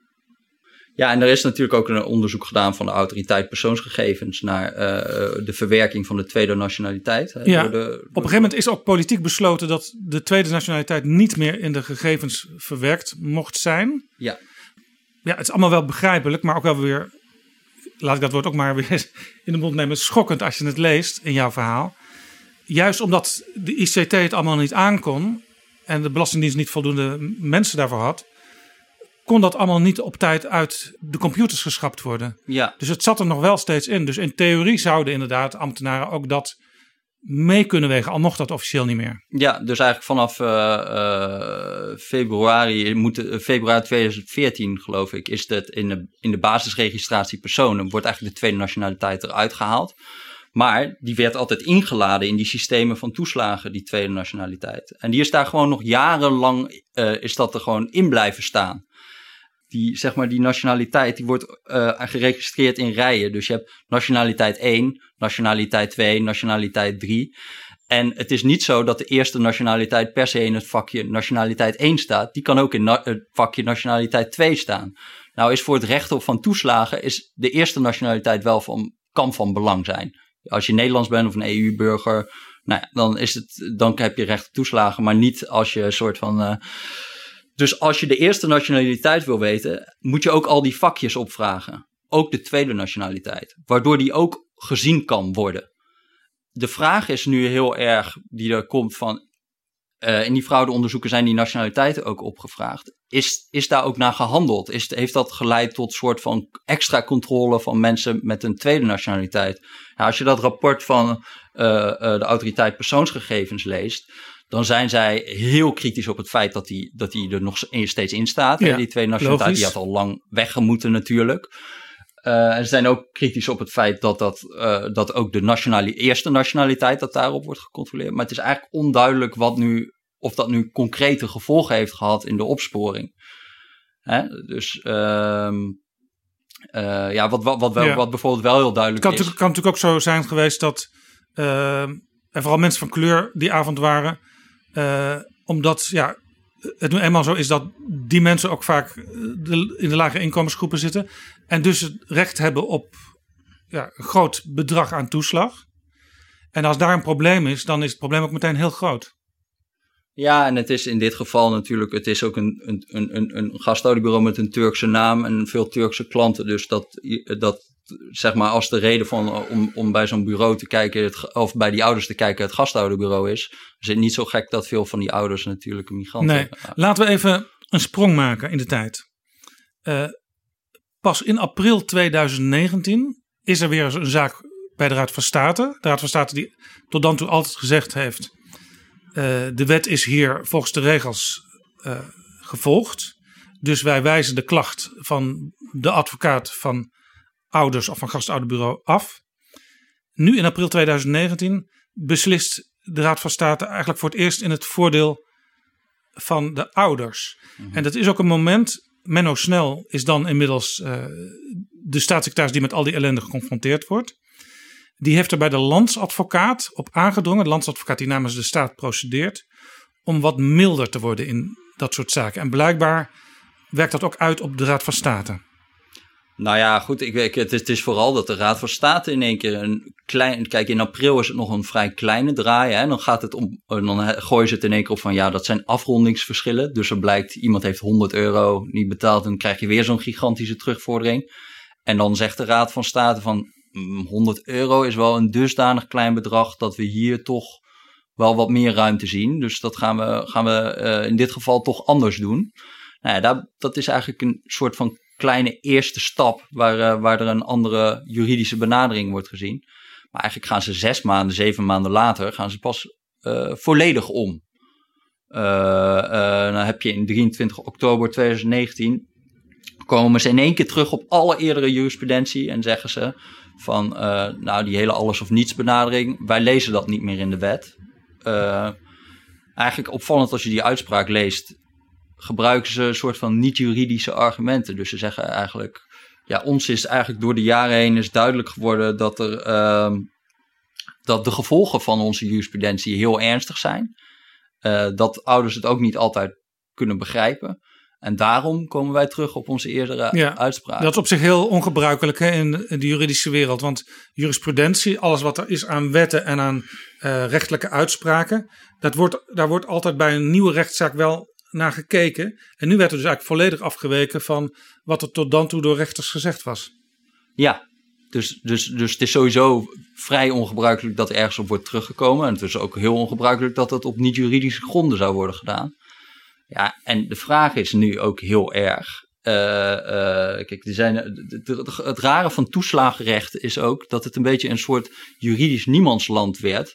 Want het is een beetje bestuursrecht, het is een beetje fiscaal recht, het is een beetje sociale zekerheidsrecht. En daardoor was eigenlijk ook in die rechtswetenschappen was eigenlijk heel weinig interesse. Dus je ziet eigenlijk dat bijvoorbeeld al die uitspraken waarin die alles of niets benadering een beetje tot stand komt. Normaal heb je eigenlijk in de juridische wetenschap of in de rechtswetenschap dat er annotaties worden geschreven. Dat zijn een soort commentaren op uitspraken waarin een beetje wordt uitgelegd en waarin ook eigenlijk een beetje een recensie wordt gegeven. Ja, Is het, nou Nederlands uit- Juristenblad bijvoorbeeld eh, staat er vol van. ja, ja elk, elk juridisch blad heeft zo'n eh, heeft zo'n sectie vaak. Maar over al die belangrijke uitspraken waarin eigenlijk die alles of niets benadering tot stand komt, is niet eens een annotatie verschenen. Terwijl dat gaat over het recht op van toeslagen van echt honderdduizenden mensen natuurlijk. En dat viel dus, eigenlijk was er ook niet zoveel commentaar op wat de Raad van State daar allemaal deed. En dat zij dus eigenlijk ook in die, in die wetteksten dingen las die, nou ja, je kan op zijn zacht zeggen dat het een vrij exotische interpretatie is. En er zijn inmiddels eh, juristen die daarnaar kijken, naar die, eh, naar, naar die uitspraken die er nu zijn gedaan, en zich sterk afvragen: eh, hebben jullie hier niet een enorme fout begaan door eigenlijk in die wettekst iets te lezen wat er nooit stond? Dit is Betrouwbare Bronnen, een podcast met betrouwbare bronnen. Staatssecretaris Menno Snel die pleit op een gegeven moment in de ministerraad voor genoegdoening van al die mensen die tekort is gedaan in deze hele ellendige zaak. Maar zijn collega's in de ministerraad die, die zeggen ja, kunnen we niet doen, want dat leidt tot precedentwerk. En dan krijgen we allerlei zaken die weer opnieuw moeten worden bekeken, ook op hele andere terreinen. Maar blijkbaar is Snel toch zo overtuigd van ja, hier gebeuren dingen die eigenlijk niet door de beugel kunnen. En dan vooral aan de kant van hoe mensen bejegend worden door de Belastingdienst. En, en op basis van de wet. Hij zegt in de media op een gegeven moment, ja, die wet, daar moeten we toch naar gaan kijken, die moet gewijzigd worden. En dan krijgt hij een boos telefoontje van eh, de staatssecretaris van Sociale Zaken, Tamara van Ark. Ja, die is niet zo blij dat hij dat eigenlijk op eigen titel uh, eventjes uh, zegt zonder haar te raadplegen. Terwijl ze, dat natuurlijk, zij, zij gaan over die wetgeving. Ja, en daarvoor is natuurlijk een heel uh, traject al geweest waarin ze aan het schrijven zijn, eigenlijk aan een kamerbrief om te zeggen van wat is nu de oplossing voor deze hele zaak, hè, met dat, met het, waar het allemaal mee begon, de CAF 11 zaken. En ja, daarbij is ook al gevraagd aan de secretaris-generaal van Sociale Zaken: kijk even mee met deze brief. En in die conceptbrief staan eigenlijk ook heel veel passages waarin het gaat over de rigide wetgeving. Ja, en ja want jij hebt die concepten ook ingezien. Je hebt Ja. dus een beetje achter de schermen meegelezen. Ja. Ja, ja, ik heb die concepten ingezien. In e- eerste instantie staan daar eigenlijk vrij, harde passages in over de wetgeving. En vervolgens wordt gevraagd om een commentaar van eh, eh, eh, sociale zaken. En die zegt van ja, nee, het is niet de wetgeving, het is, het eh, het is de uitvoering. Jullie, eh, zeg maar, het is niet het beleid geweest. Wij hebben dit nooit zo bedoeld, zeggen ze. Eh, het is eh, de uitvoering. Ja, geweest. hier zit dus ook een verschil tussen sociale zaken. Onze wet is goed en financiën.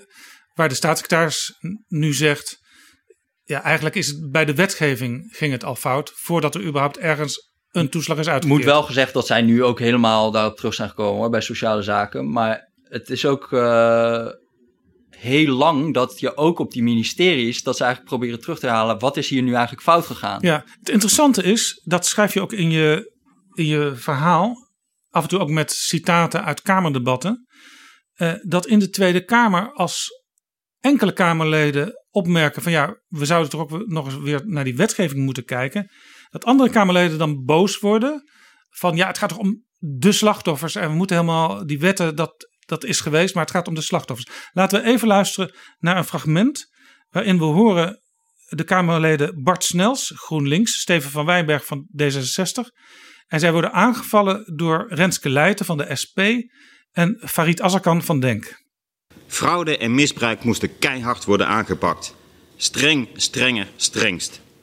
Voorzitter, ik wil dit debat toch deze korte politieke inleiding geven. Want het is wel tegen deze achtergrond dat we nu spreken over de CAF 11-zaak.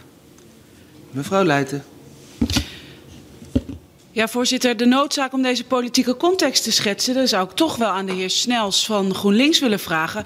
Waar is in de wetsbehandeling over de toeslagen en het in, instellen van het toeslagensysteem precies gezegd dat de Belastingdienst boven de wet mag handelen, valsheid in geschriften mag uh, plegen, bezwaartermijnen mag oprekken, uh, interne instructies mag schrijven om mensen uh, uh, af te poeieren?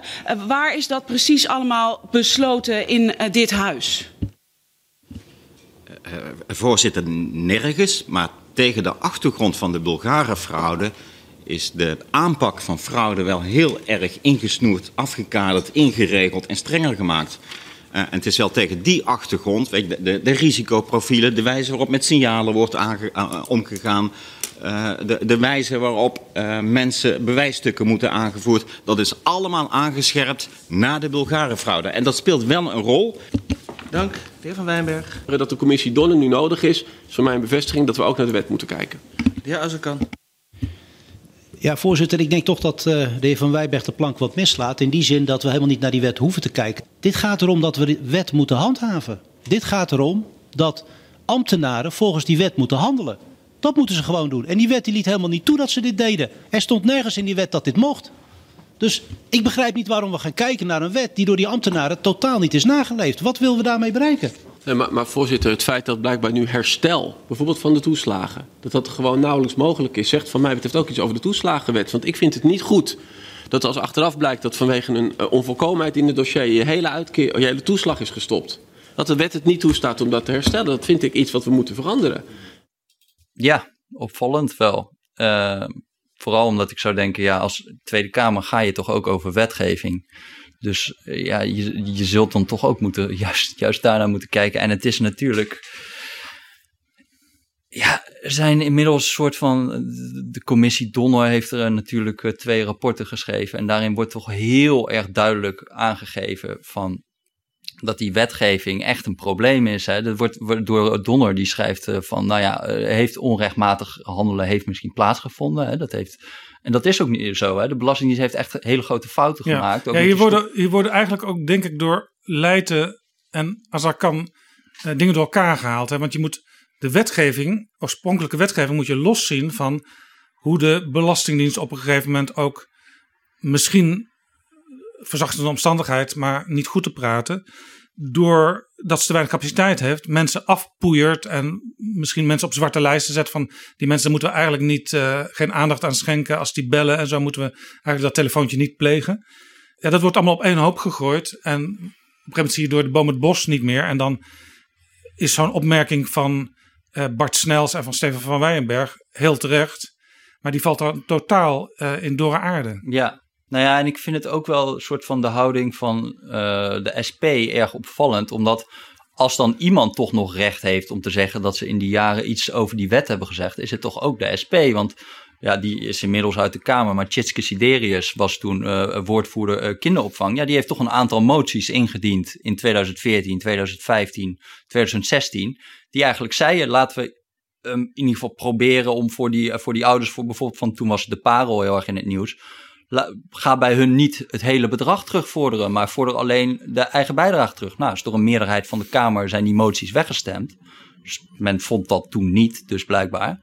Zij waren er dus in de voorgaande jaren juist wel van dat ze, dat ze iets aan die wetgeving hebben gedaan. En Renske zit heel erg op ja, het is, het is alleen maar de Belastingdienst die, die gewoon uh, het uh, allemaal uh, fout heeft gedaan. Ja. ja, dat is gewoon te, te simpel. Nee. Er hebben heel veel mensen hier nalatig geweest. Ja, er wordt op een gegeven moment, wordt, je noemde het net, de commissie Donner ingesteld.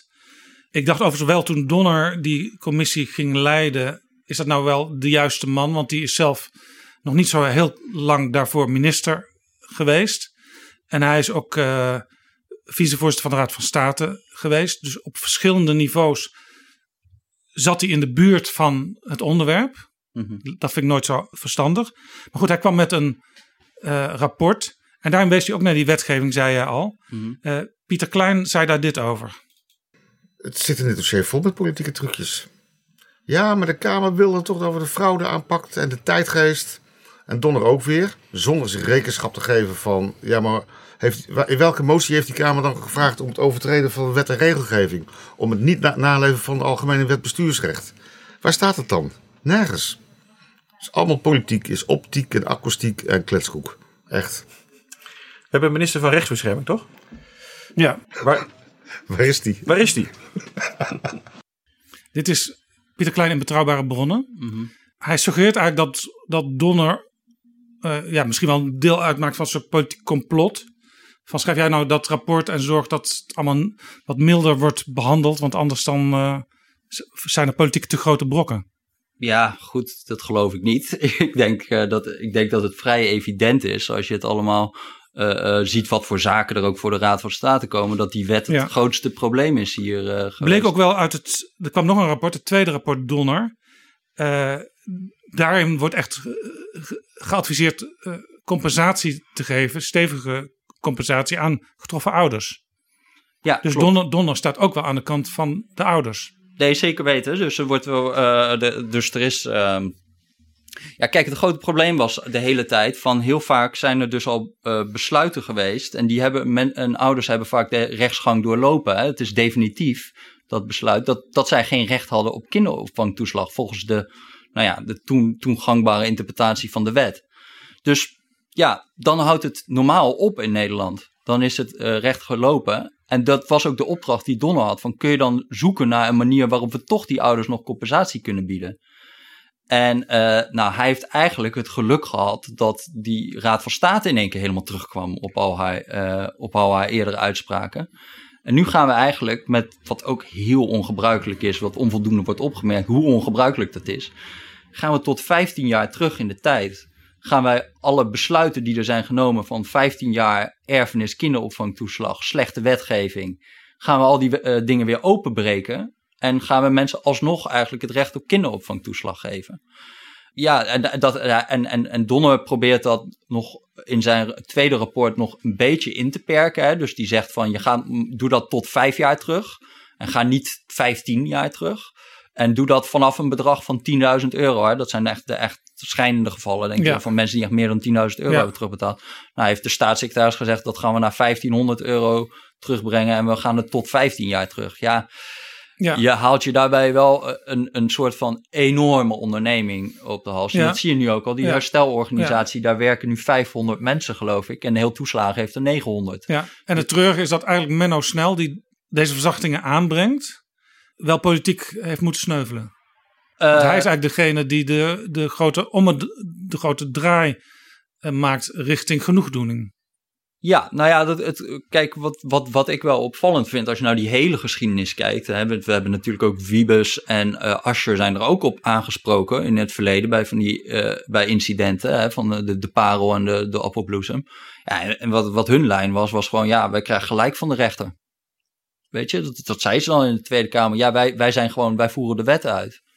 Eh, Ja. En dan, daar strandt het dan elke keer ergens. Ja, dat zijn En wat- eh, puur wat- bureaucratische redeneringen in feite. Politiek bureaucratische redeneringen. Ja, en, en, en, en, en wat, wat, wat, wat Menno Snel op een gegeven moment doet, is van ja, ik kan geen vrede meer hebben met de uitkomst van gerechtelijke uitspraken. En we moeten echt gaan zoeken naar manieren om toch eh, al die ouders die echt zwaar onrecht is aangedaan, om die tegemoet te gaan komen.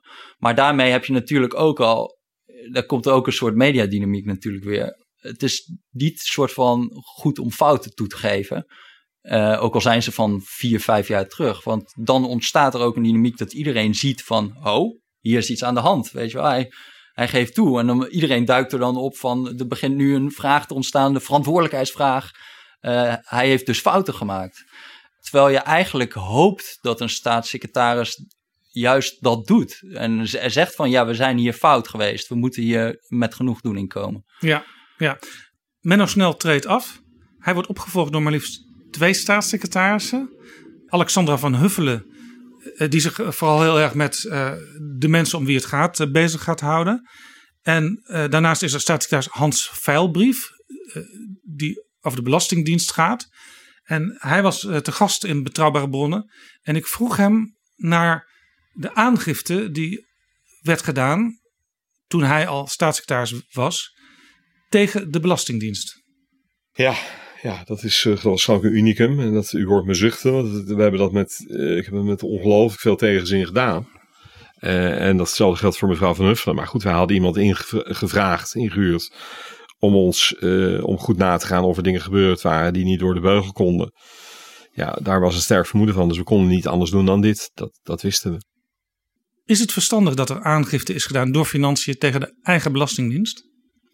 Nou, persoonlijk vind ik dat echt absurd als je het hele dossier bekijkt. Ik eh, kijk vanuit de Belastingdienst, we hebben het er al over gehad, is herhaaldelijk bij het eigen ministerie aangegeven dat het heel ver ging. Daar is toen niks mee gedaan, politiek. Dat is Ook- gestrand. Ook topambtenaren die intern hebben aangedrongen, we, we moeten hier iets aan doen. En dat zijn dezelfde mensen die nu eigenlijk in beeld komen, die misschien wel straks eh, voor de rechter staan. Ja, nou, is de vraag of het OM hier ook met deze aangifte, wat die daar nou daadwerkelijk mee gaan doen straks. Maar, maar inderdaad, het is eh, dus, dus de directeur toeslagen, hè, die is dus die non-actief gesteld eh, voor dit eh, eh, strafrechtelijk onderzoek. Terwijl duidelijk is dat hij ook in die tijd heeft aangegeven, ja, dit gaat wel erg ver. Het is niet om te zeggen dat al die soort van ambtenaren daar foutloos zijn geweest. Hè. Die hebben ook heel weinig uiteindelijk ambtelijke moed getoond om, als er dan die pol- politieke goedkeuring niet kwam, misschien gewoon zelf iets te doen. Hè? En om, om, om zelf een andere koers te gaan eh, eh, varen. Maar ja, aan de andere kant, dat is ook heel lastig als die politieke goedkeuring er niet, komt. En je bent een uitvoeringsinstelling. En er wordt eigenlijk ook veel druk op je uitgeoefend van alle kanten om misbruik te bestrijden en om business cases rond te, eh, te krijgen. Ja, dan moet je eh, sterk in je schoenen staan. Dan kan je zeggen, je bent geen held geweest. Maar aangifte vind ik dan zo, ja, dat gaat zo ver. En, ehm, ja, en je maakt gewoon echt dingen kapot. eh, Met zo, met zo, ook met zo'n dienst. eh, van je hebt geen idee van wat voor impact dat kan hebben op allerlei andere eh, problemen die er dan nog nee, het, kijk, het, het beeld was in de media en ook in de politiek van, ja, dit gaat heel ver, maar het is wel terecht. Jij hebt daar dus grote vraagtekens bij. We hadden het eerder in het gesprek ook al over, zeg maar, de beleidsmakers op een ministerie en de uitvoerders die daar ver onder zitten. En die vaak eigenlijk helemaal geen idee van elkaars eh, werelden hebben. Eh, dat wordt misschien door zo'n aangifte alleen maar versterkt, die tegenstelling binnen zo'n apparaat. Ja, nou ja, extreem erg natuurlijk. Ja, want uh, er is altijd binnen, binnen het ministerie van Financiën is er altijd al een beetje zo'n clash natuurlijk. Die, die, die DG-belastingdienst, de Belastingdienst wordt altijd als te onafhankelijk gezien. En dat is natuurlijk een enorme vulkaan waar de hele tijd opheffen uitkomt. Dus de, daar, daar is ook, probeert men controle te krijgen op die uh, Belastingdienst. Um, ja, en in dit geval zie je natuurlijk ook weer dat heel vaak wordt er dan na een incident komen er dan weer allerlei uh, ingrepen in zo'n belastingdienst en komt er weer een koerswijziging. Uh, ook in dit geval is dat natuurlijk gebeurd. Heeft Wopke Hoekstra heeft aangekondigd van vla vlak nadat Menno Snel is gevallen, we gaan de hele dienst opknippen. En ja, de, de, binnen die belastingdienst weten ze dan eigenlijk nog helemaal niet hoe dat eruit gaat zien. Wel weinig consultatie over geweest. Ja. ja en je hebt nu een uh, WOP-verzoek uh, uh, net vrijgegeven over die reorganisatie, over deze plannen. En dan zie je eigenlijk in al die verslagen van intern, van die vergaderingen, van ja, hoe, hè, wat, wat gaat er nu eigenlijk gebeuren? Dus totale paniek eigenlijk van hoe, hoe moet dit ja. überhaupt? En, en, en zolang zo'n proces nog op zich laat wachten, raakt zo'n hele dienst ook weer helemaal verlamd. Ja, nou ja, en vooral met toeslagen is het natuurlijk nu ook heel erg de vraag. Dat gaan we dan opknippen. Dan is er nu ook nog een heel, hele vraag van iedereen wil van dat toeslagenstelsel af. Nou ja, moet je ernstig je vraagteken stellen of dat gaat lukken. Hè? Want dat wordt, wel, wordt eigenlijk al 15 jaar gezegd dat men er vanaf wil. Maar dat, dat staat nu ook in verkiezingsprogramma's, D66, ChristenUnie bijvoorbeeld. Dat is waar, dat is waar. Dus misschien is het uh, dit keer wel serieus. Maar uh, dan is de vraag, wordt dat niet een soort sterfhuis, die hele afdeling uh, toeslagen, als iedereen daar dus blijkbaar van af wil? Nou, ik denk niet dat het sfeertje nu daar heel erg goed is. Uh, ja, kijk, je veroorzaakt superveel uitvoeringsproblemen hier straks mee. En je weet niet waar je het nu over straks over vier, vijf jaar weer over hebt. Hè? Ja. Door, door wat er nu wordt gedaan, veroorzaak je problemen die straks weer kunnen ontstaan. Ja.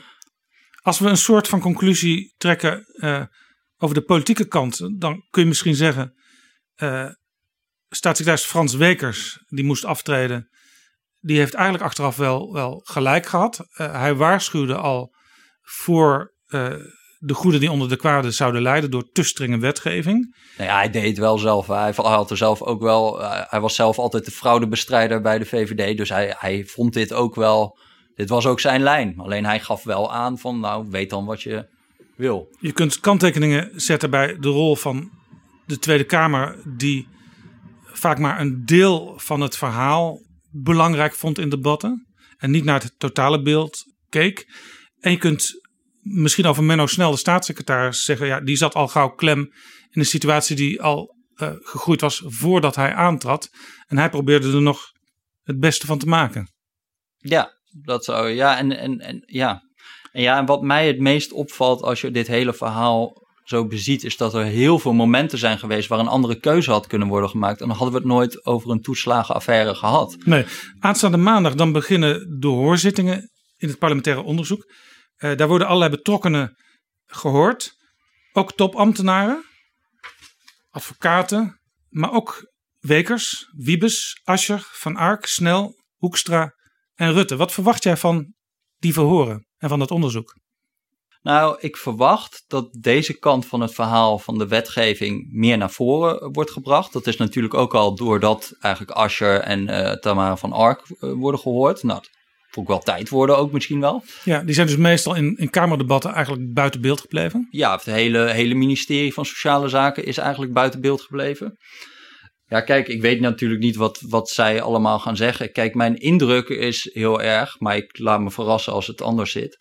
Dat heel veel van deze dingen gewoon nooit op het niveau helemaal van Asher heel duidelijk zijn binnengedrongen. Ik denk dat hij wel heeft geweten van dat dit een beetje speelde, maar ik denk dat hij het nooit meer dan een kwartier over na heeft gedacht, zeg maar. Dat ja. is ook iets met zo'n reconstructie waar je heel erg bewust van raakt langzamerhand. Ja, want jij hebt ook uh, stukken gezien en op ambtelijke stukken zie je vaak paravenlijstjes staan.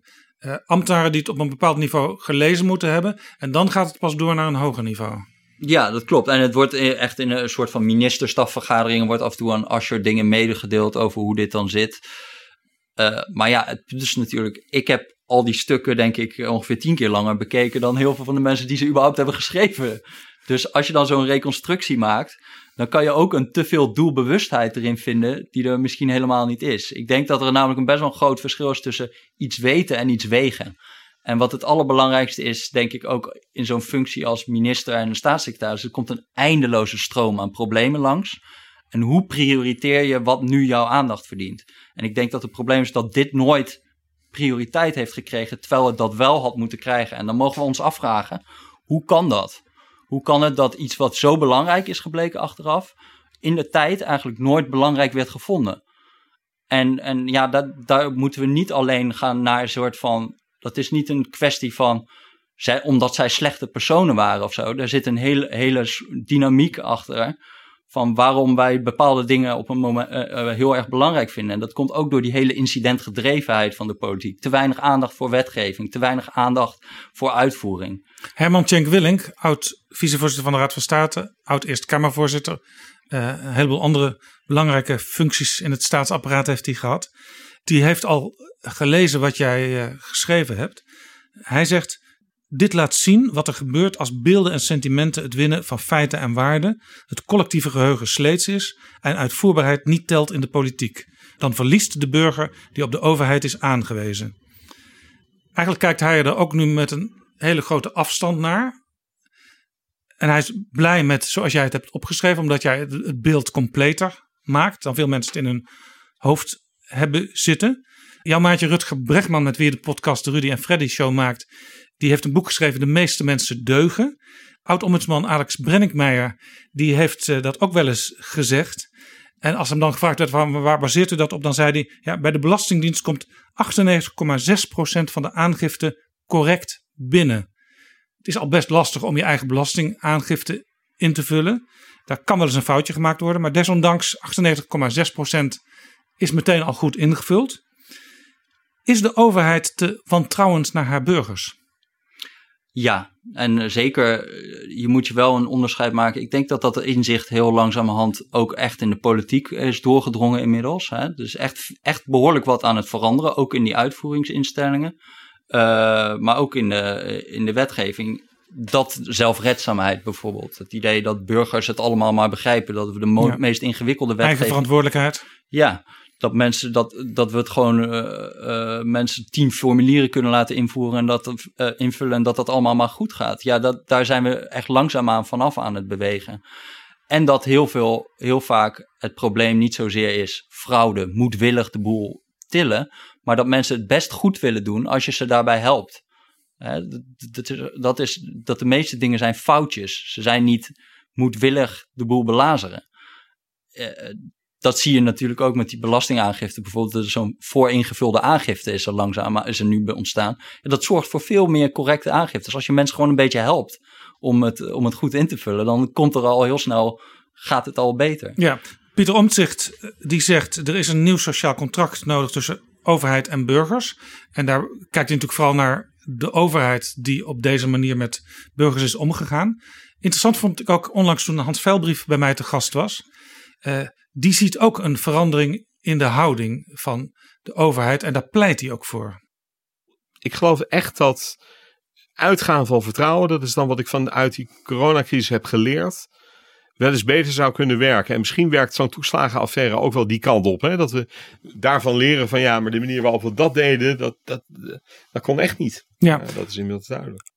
Misschien, Jesse, is de cirkel ook wel een beetje rond. Want het begon met idee van fraude en keiharde aanpak. Dat heeft tot heel veel ellende geleid in bijvoorbeeld die kindertoeslagaffaire. En nu wordt er gezegd, ja, waarom zouden we eigenlijk bij voorbaat uitgaan dat mensen slecht zijn en potentieel fraudeur zijn? Ja, nee, dat klopt. En dat zie je natuurlijk ook door corona, dat mensen, dat er eigenlijk dat vertrouwen wordt gedwongen, omdat je kan niet alles controleren nu. Hè. Het grappige is bijvoorbeeld dat, dat, dat die corona, die uitvoering door het UWV, hebben ze gewoon gevraagd aan de UWV: hoe kunnen jullie dit het best doen? Dat is uniek. Dat je eigenlijk niet van een, teken, van een blauwdruk of een tekentafel begint, maar een vraag stelt aan de uitvoeringsinstelling: hoe kunnen jullie dit het best doen? En dat lukt. Het is eigenlijk een wonder hoe groot die operatie is en hoe dat is gelukt. En ja, we zullen misschien we zullen, zien hoe dat is gegaan. Maar dat is eigenlijk heel erg vanuit vertrouwen uh, begonnen. Vertrouwen in die uitvoeringsinstelling, maar ook vertrouwen in de burger, dat die daar niet veel misbruik van maakt. Ja, ik ben heel benieuwd naar hoe, dat gaat, uh, hoe zich dat gaat ontwikkelen. We gaan daar naar kijken en misschien over 10, 15 jaar dat we er een uh, nieuwe aflevering van Betrouwbare Bronnen aan kunnen wijden. Dankjewel Jesse Frederik voor dit inzichtelijke gesprek. Ja, dankjewel.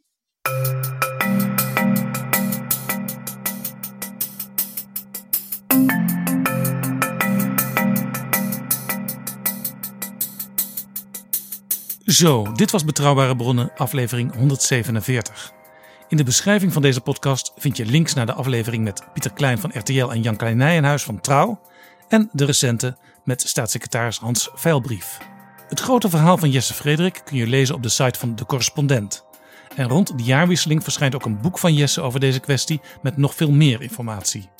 Deze aflevering van Betrouwbare Bronnen is mede mogelijk gemaakt door We Nederland. En natuurlijk door donaties van luisteraars via de site vriendvandeshow.nl/slash bb.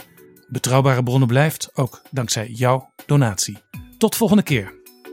Betrouwbare Bronnen wordt gemaakt door Jaap Jansen in samenwerking met dag en nacht.nl.